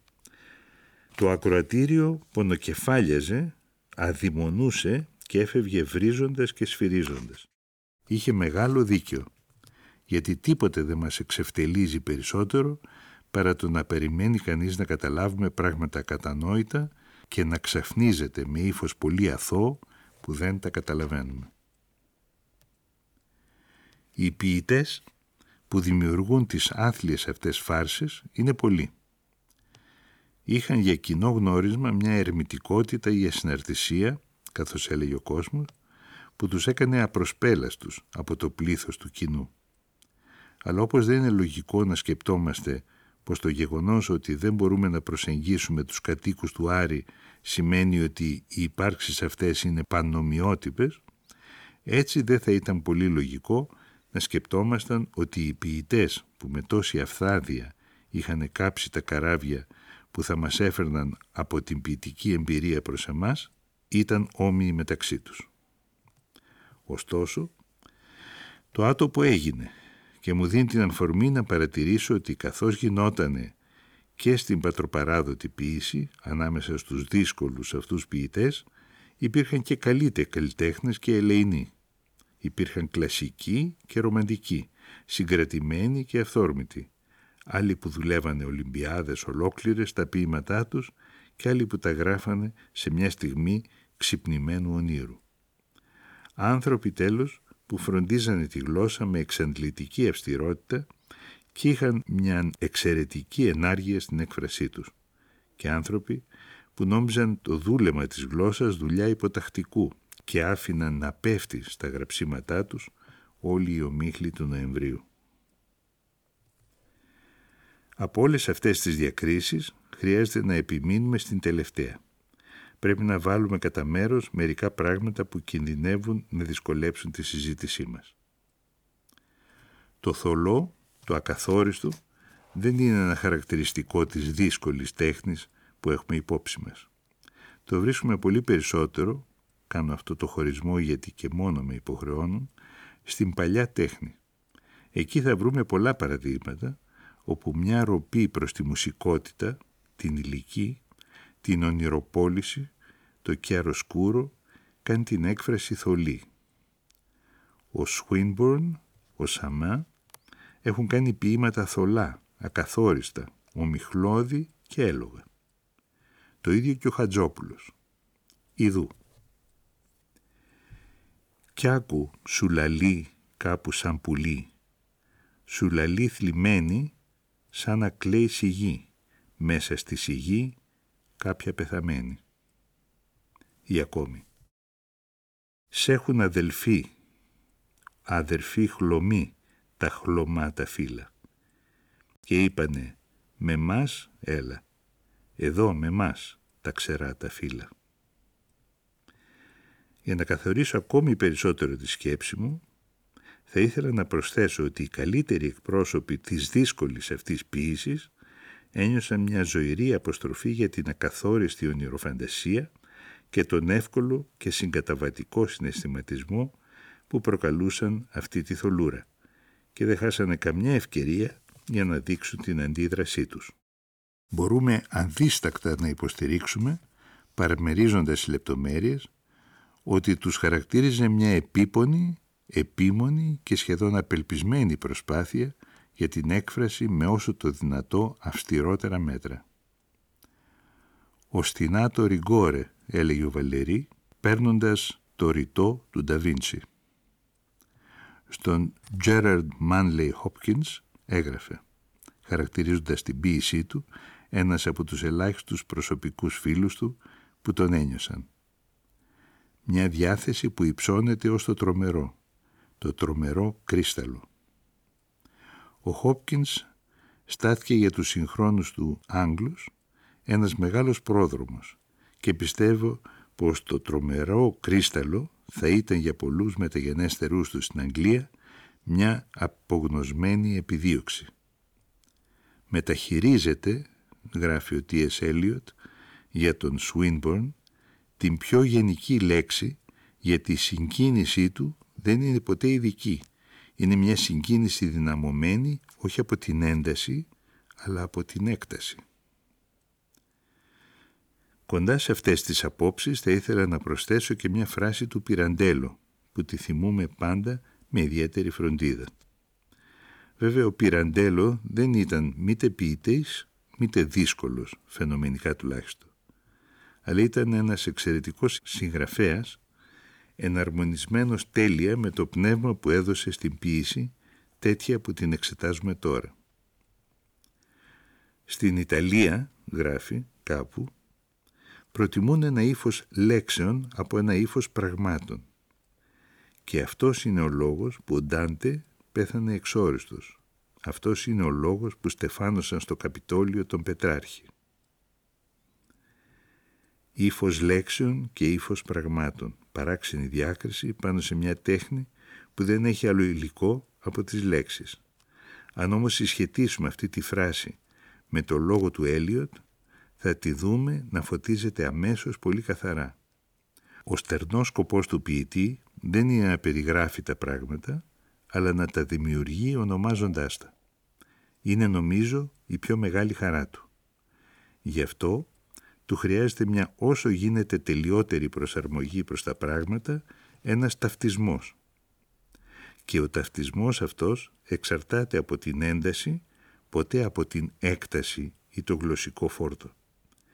Γι' αυτό βλέπουμε ξαφνικά ποιητές να μεταχειρίζονται μια λέξη που θα ήταν ασήμαντη σε ένα κοινό κείμενο πρόζας, δίνοντάς της μια λάμψη εκθαμβωτική.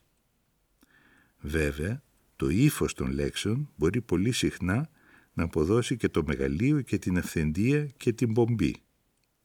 Πράγματα διόλου άσχημα αυτά καθ' αυτά. Αλλά δεν θα δώσει ποτέ το τρομερό κρίσταλο και θα είναι πάντα κάτι από τη μεγαλοπρέπεια αλλά και τη ματαιότητα των αψηλών πλούσιων παραπετασμάτων σε μια αίθουσα τελετών. Οπωσδήποτε, εκείνο που θα ήθελα να κρατήσουμε από όλα αυτά είναι ότι το θολό δεν σχετίζεται αναγκαστικά με τους δύσκολους ποιητές μας και ότι κανείς περισσότερο από αυτούς δεν ζήτησε την ένταση, την ακρίβεια και την απογύμνωση.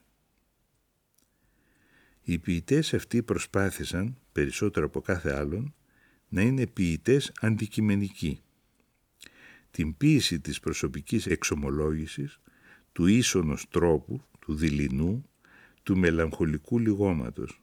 Όλα αυτά, τα υποκειμενικά μικρόβια, τα καθάρισαν με δυνατά απολυμαντικά και τους έβλαψαν κάποτε και τους ίδιους.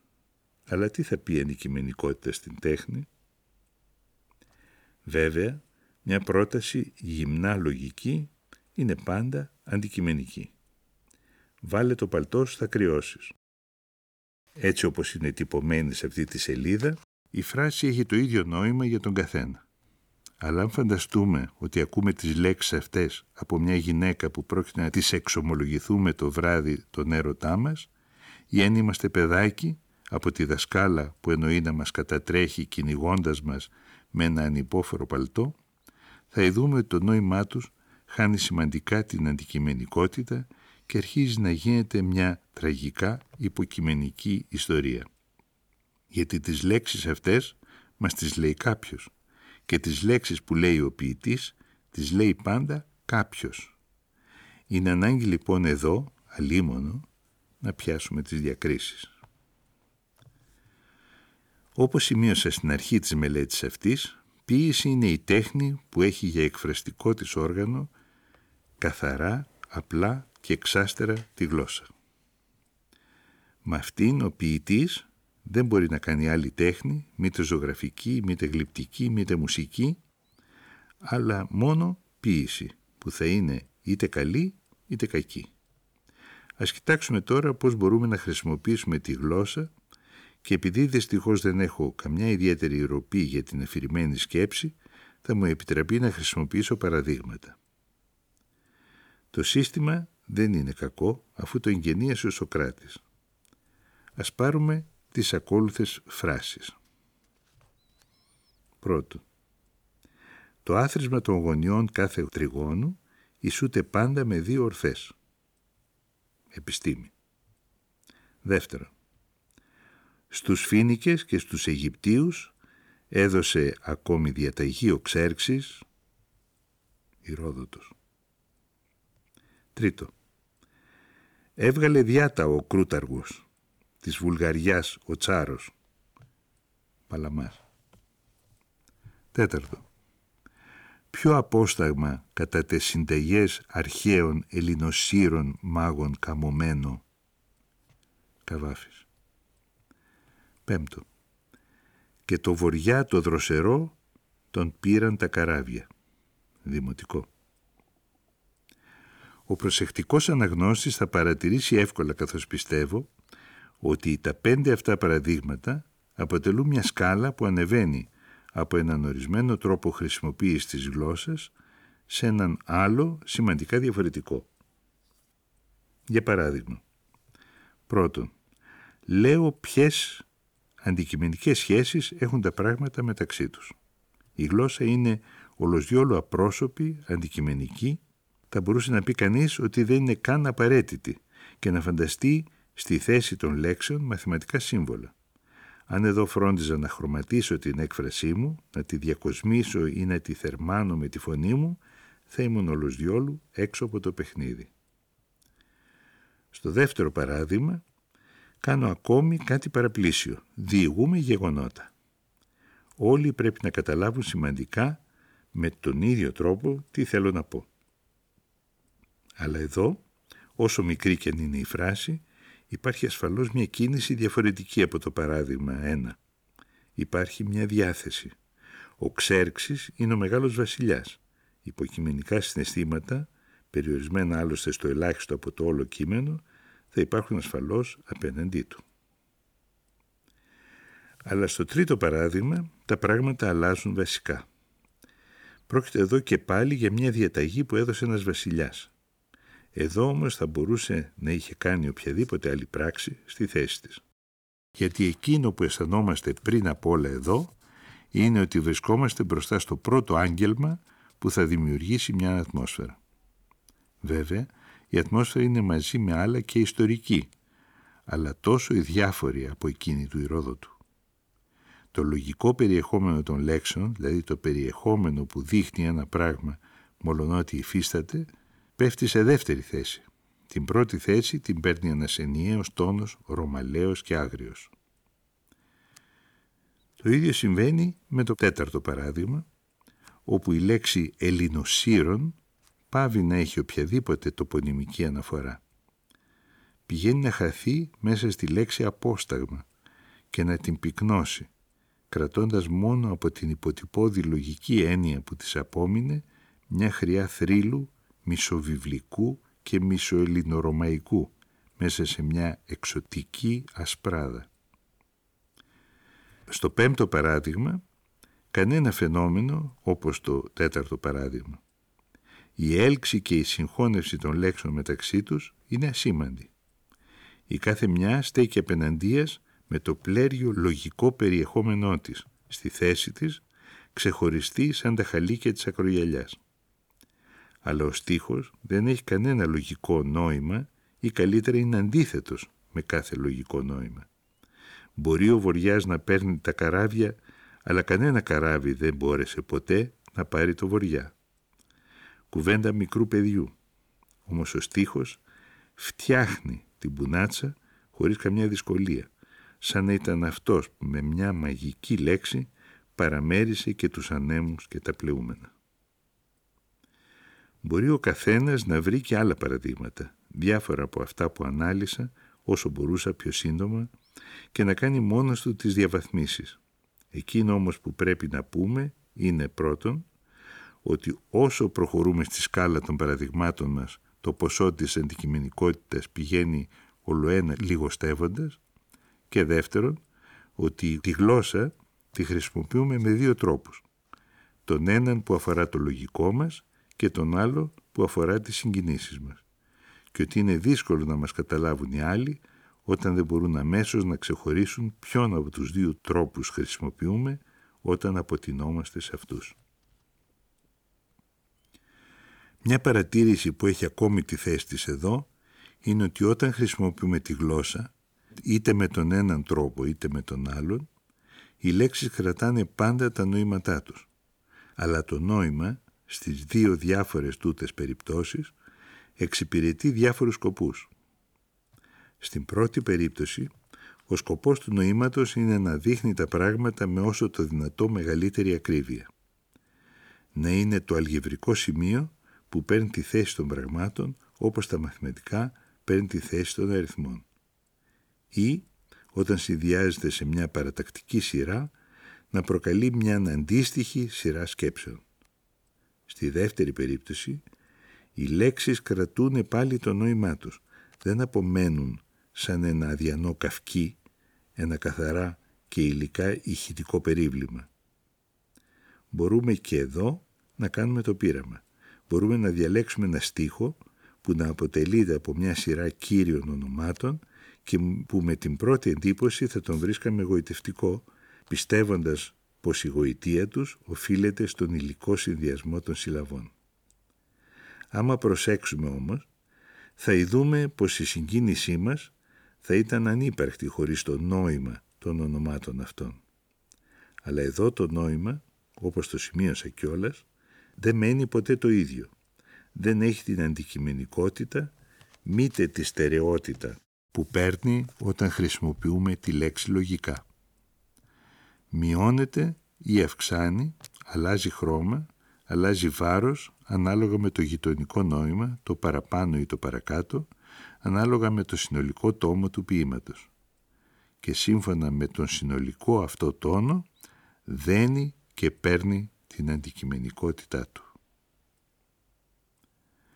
Οπωσδήποτε η ποίηση είναι η υπέρτατη μορφή της συγκινησιακής χρήσης της γλώσσας και ο ποιητής μπορεί να μην έχει άλλη αρετή αλλά δεν μπορεί να είναι ποιητής αν δεν είναι ο μέγας τεχνίτης της γλώσσας αυτής που είναι η πιο παλιά εκείνη που βυθίζεται βαθιά στις ρίζες της καταγωγής του ανθρώπου. Πρέπει τουλάχιστον να έχει αυτό που λέει ο Έλιοτ, την ακουστική φαντασία. Αυτό που ονομάζω ακουστική φαντασία γράφει, είναι μια αίσθηση για τη συλλαβή και το ρυθμό που εισδύει πολύ βαθύτερα από τα συνειδητά επίπεδα της σκέψης και της αίσθησης και ενδυναμώνει κάθε λέξη. Βυθίζεται ως το πιο πρωτόγονο και το πιο λησμονημένο, γυρίζει στην πρώτη πηγή και φέρνει πίσω κάτι, αναζητά την αρχή και το τέλος. Λειτουργεί σύμφωνα με νοήματα, ασφαλώς, ή δεν παραμερίζει τα νοήματα με τη συνηθισμένη του σημασία και συγχωνεύει το παλιό, το σβησμένο και το αγοραίο, το κοινότοπο και το νέο και το εκπληκτικό, την πιο παμπάλη και την πιο πολιτισμένη νοοτροπία. Ίσως η περικοπή αυτή να είναι αρκετή. Ίσως να μην χρειάζεται να προσθέσω ότι όποιος υπνοτίζεται μόνο από τους υλικούς ήχους και τους ρυθμούς, από τη μουσικότητα δηλαδή εκείνη που είναι προσιτή και στον ξένο που δεν ξέρει τη γλώσσα του ποίηματος, καταλαβαίνει ελάχιστα πράγματα από την ποίηση και οι ελπίδες του είναι λίγες να καταλάβει περισσότερα. Αλλά το μεγάλο ζήτημα είναι ότι δεν μπορούμε να γυρεύουμε από την ποίηση εκείνο που δεν μπορεί να μας δώσει. Να χρησιμοποιεί δηλαδή τη γλώσσα της όπως τη χρησιμοποιεί η αναλυτική λογική. Ούγαρ εις πειθώ τους ακροωμένους, αλλά εις έκστασιν άγι τα υπερφιά. Και για να δεχθούμε αυτή την έκσταση, είναι ανάγκη να πηγαίνουμε στην ποίηση καθαρή, αφήνοντας κατά μέρος τις βαθιά ριζωμένες μέσα μας συνήθειες της αναλυτικής σκέψης και της αναλυτικής έκφρασης, που τις θρέφουμε επί ποινή θανάτου από τα παιδικά μας χρόνια ως την τελευταία μας πνοή. Γιατί αν η συγκινησιακή χρήση της γλώσσας είναι η πιο παλιά, εκείνη που χάνεται στις μέρες της δημιουργίας, είναι και η πιο ασυνείδητη, η πιο αποθυμένη από την άλλη χρήση της, τη λογική. Και είναι χαρακτηριστικό το γεγονός ότι ο Πλάτων που ανέβασε την τελευταία τούτη ως την ύψιστη απόδοσή της και την καθάρισε τέλεια από το χώμα που κατέβαζε ο ποταμός της παλαιάς παράδοσης, βρήκε την ποίηση τρίτον τι από τις αληθείες, τον ποιητή είδωλο ειδωλοποιούντα και τον έδιωξε από την πολιτεία του. Όταν γυμνώσει κανείς τα ποίηματα, λέει, από τη μουσική και από τα χρώματα, μένουν σαν τα πρόσωπα που το άνθος της νιώτης τους τα έχει εγκαταλείψει. Είναι συγκινητικός αυτός ο τόνος και τα λόγια αληθινά. Η μουσική και τα χρώματα είναι η ίδια η σάρκα των ποιημάτων. Είναι ένα σώμα πλασμένο από την πιο λογική γλώσσα και να τα καταργήσει κανείς σημαίνει να σκοτώσει την τέχνη. Όμως τα ρητιδωμένα πρόσωπα είναι αυτό που έχουν όσοι γυρεύουν από την ποίηση την καθημερινή λογική. Και όλα τούτα ίσως μας βοηθήσουν να ειδούμε πως από μια τουλάχιστον πλευρά η ποίηση ήταν πάντα δύσκολη. Αλλά είχα ξεκινήσει από το ζήτημα της αντικειμενικότητας. Σκοπός του ποίηματος είναι να δώσει όλα τα στοιχεία στον αναγνώστη ώστε να δοκιμάσει την ίδια εμπειρία που δοκίμασε ο ποιητής. Αυτό είναι ένα όριο. Ποτέ με την τέχνη δεν θα μπορέσουμε να φτάσουμε στην αντικειμενικότητα των μαθηματικών.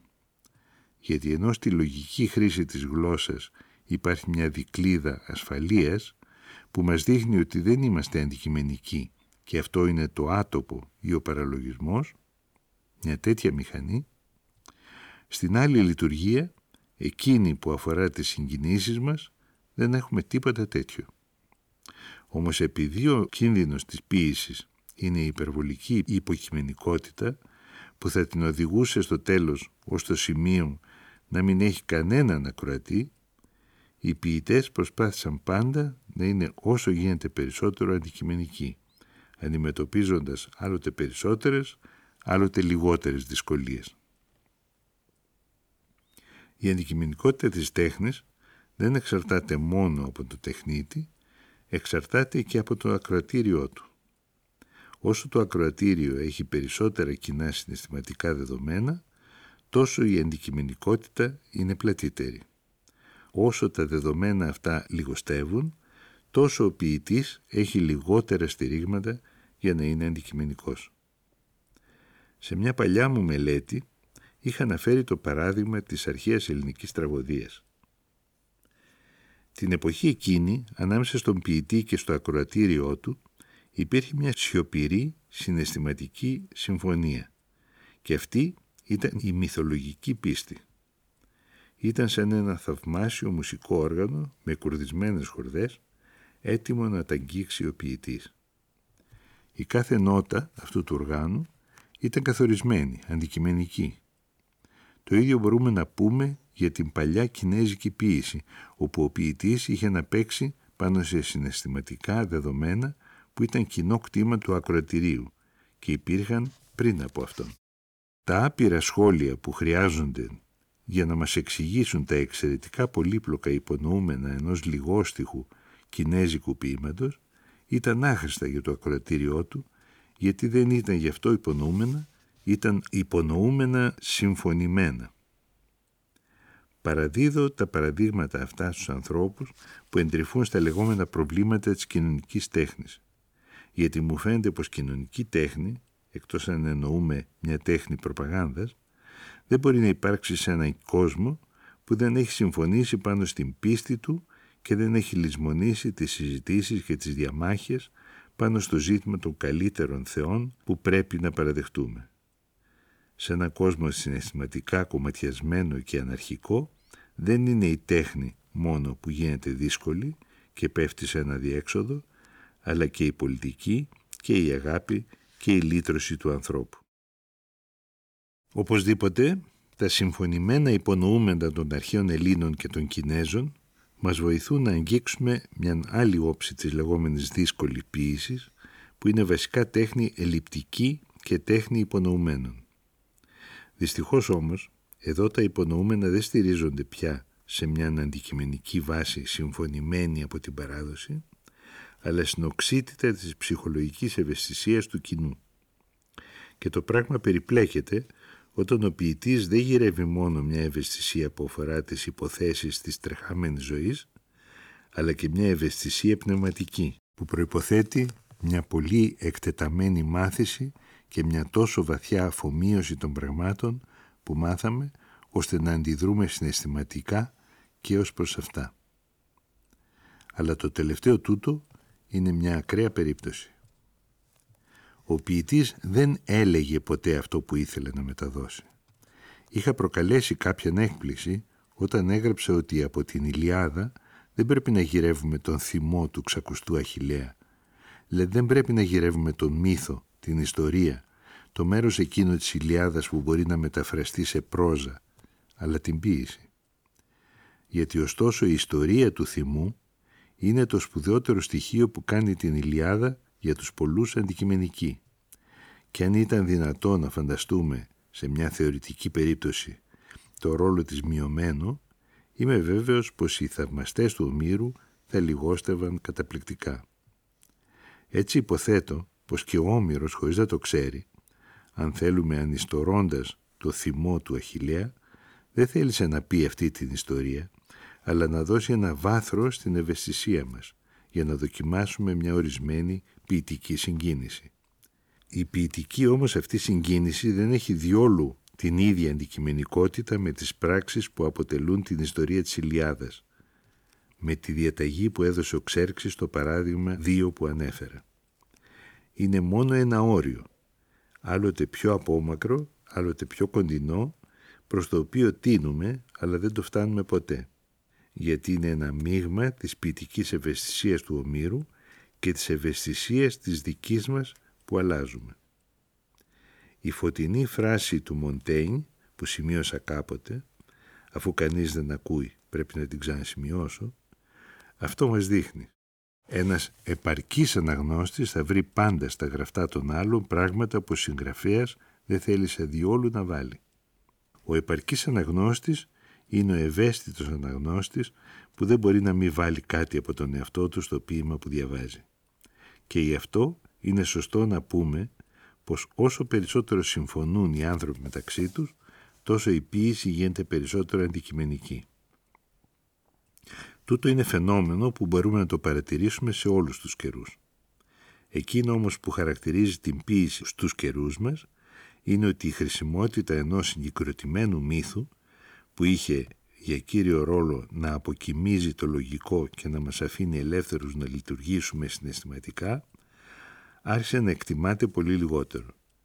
Αντί να μας δίνουν οι ποιητές μια ιστορία με αρχή, μέση και τέλος, μας έδιναν πια ελάχιστες ενδείξεις, μικροσκοπικά νησιά σπαρμένα σε μια ίσια θάλασσα που ήταν εκεί για να μας δείξουν βέβαια ότι συγκοινωνούν από τον βυθό αλλά στην επιφάνεια μας παρουσίαζαν χάσματα που έσπαζαν μέσα μας την ισορροπία.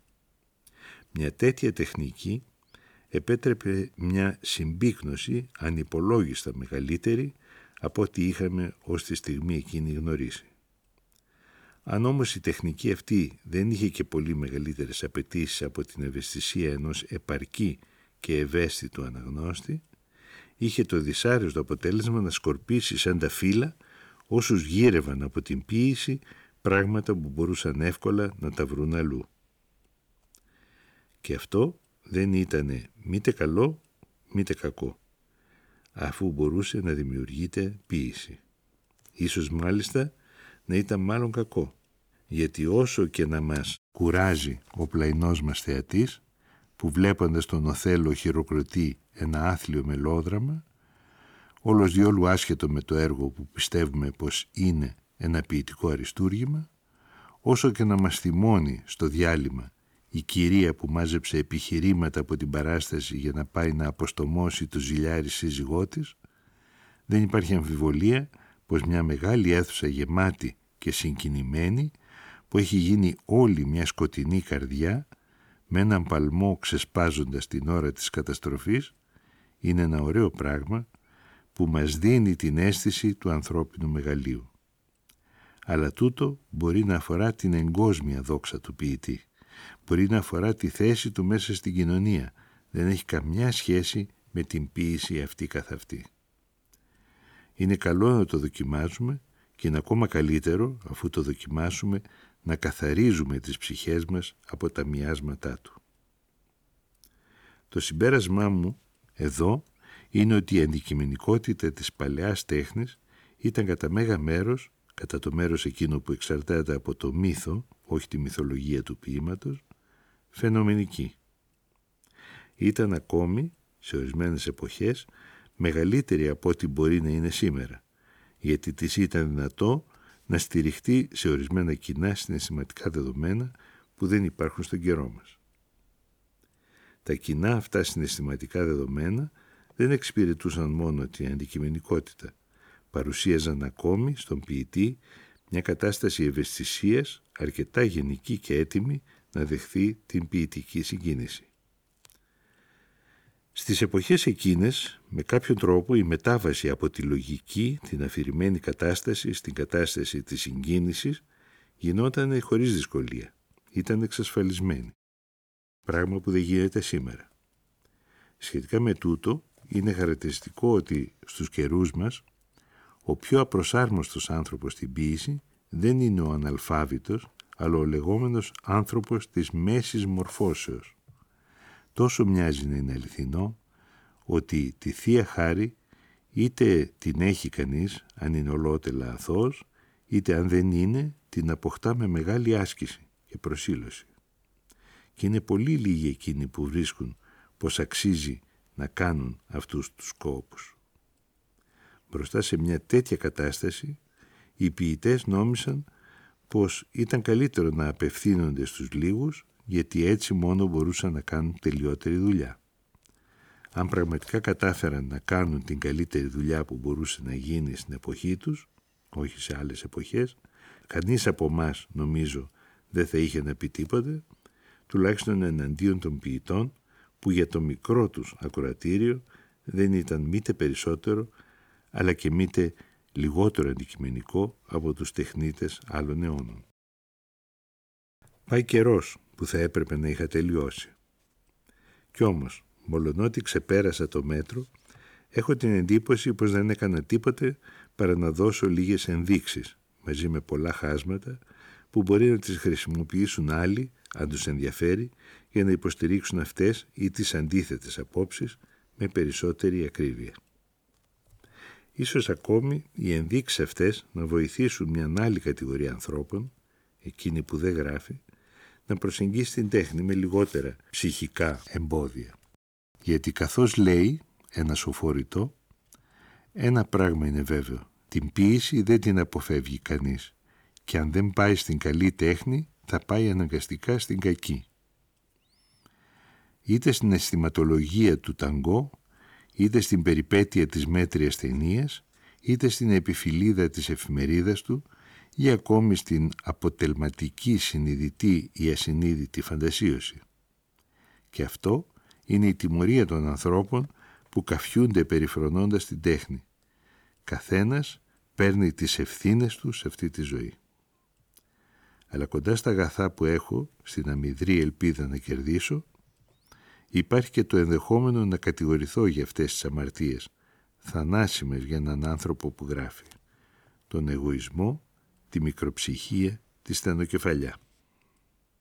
Θα μου καταμαρτυρήσουν ίσως τον εγωισμό, γιατί με τη σχετικότητα που υποστηρίζω, οδηγώ, καθώς θα πούν, στην κατάργηση κάθε νόμου και προφήτη, πράγμα πολύ εφάρεστο στους καλλιτέχνες που θα μπορούν έτσι να κάνουν ό,τι τους φυρίξει, κοροϊδεύοντας τον αθώο διαβάτη. Ωστόσο, δεν είπα πουθενά ότι δεν χρειάζεται άσκηση. Απέναντίας, η προσωπική μου γνώμη είναι ότι χρειάζεται άσκηση σπουδαία και κοπιαστική για να γράψει κανείς έστω και μια λέξη. Θυμάμαι πάντα, σαν μια υποθήκη φρόνησης και τιμιότητας, μια φράση από τα απομνημονέματα κάποιας χορεύτριας που έλεγε πάνω κάτω. Εγώ που ξέρω τι κόπος χρειάζεται για να μπορέσει να κάνει κανείς έστω και ένα βήμα, αισθάνομαι καλά πόσο παράτολμο είναι να καθίσω τώρα να ανιστορήσω τη ζωή μου. Και με συγκινεί πολύ βαθιά όταν ακούω ένα μεγάλο δάσκαλο σαν τον Φραγκίσκο Ραμπελέ να λέει ότι πρέπει να μορφώνουμε το ύφος μας διαβάζοντας τον Πλάτωνα ή όταν πέφτει στο μάτι μου, στο τέλος των επιστολών του, στον ελληνικό χαιρετισμό. Έρωσο, άνερ, ευδοκιμότατε και ευτυχών διατέλει.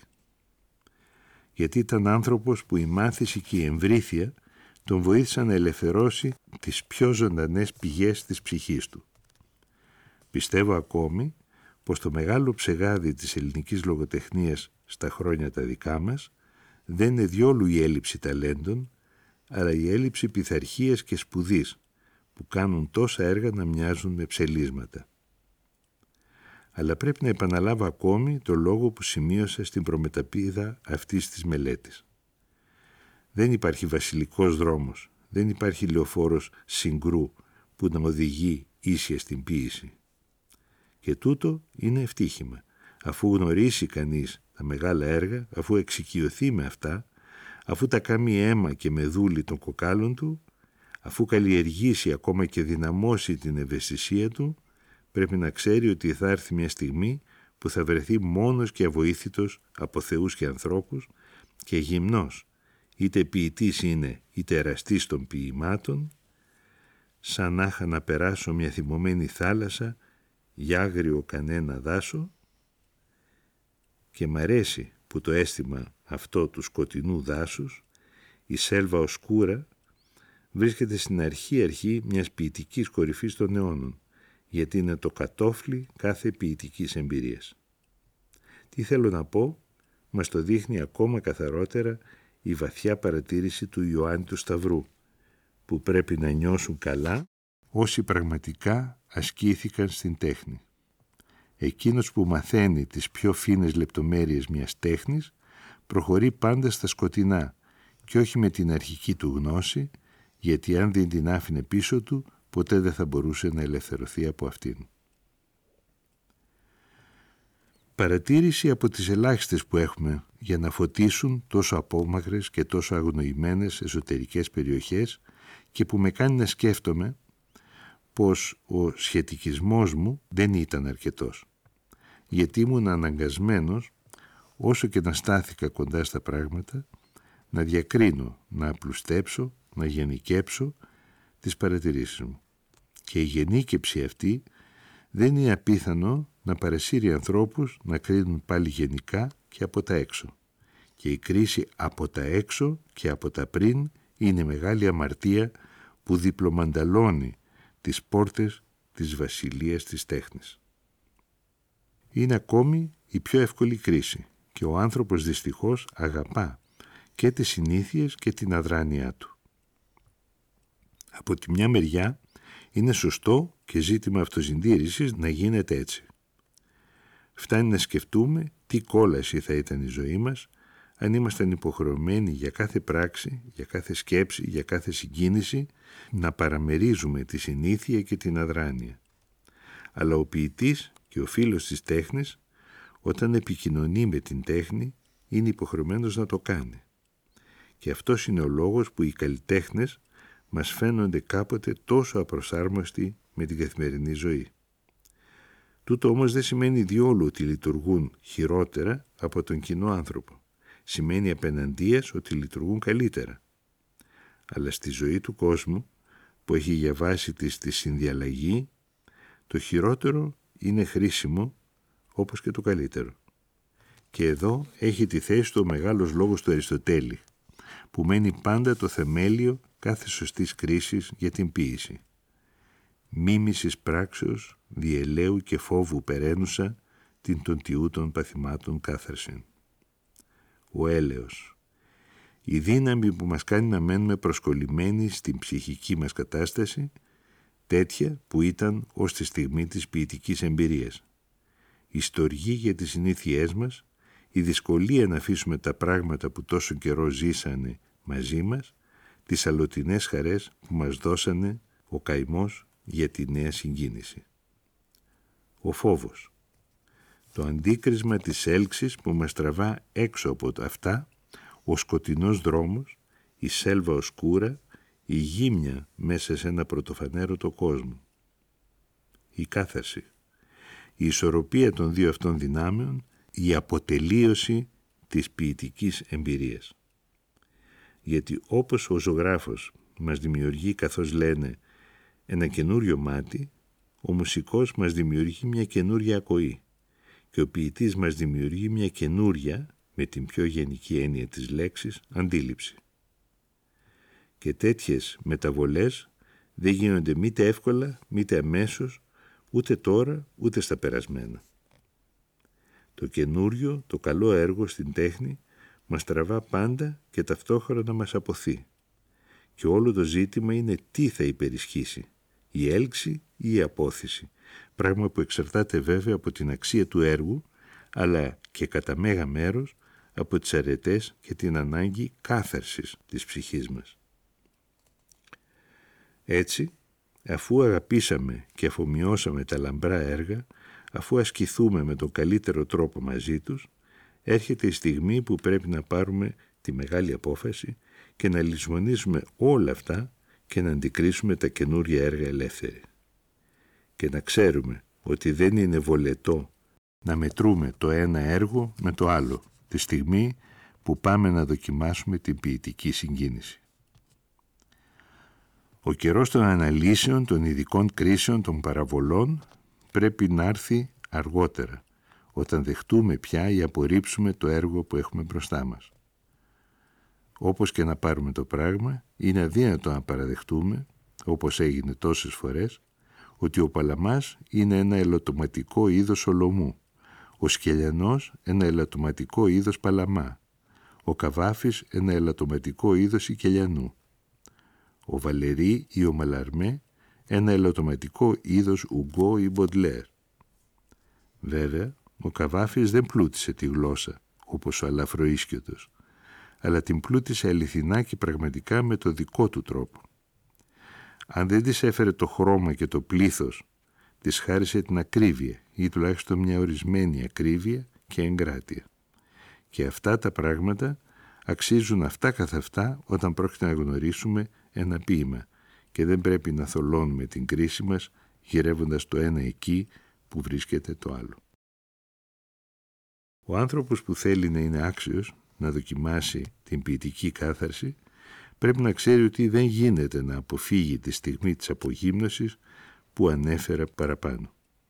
Τη στιγμή που θα τον προετοιμάσει να κάνει μια πράξη ολότελα δική του, αυθαίρετη αν θέλετε, αλλά και υπεύθυνη, όπως επιτέλους αυθαίρετη και υπεύθυνη, είμαστε όλες τις φορές που κάνουμε πραγματικά κάτι.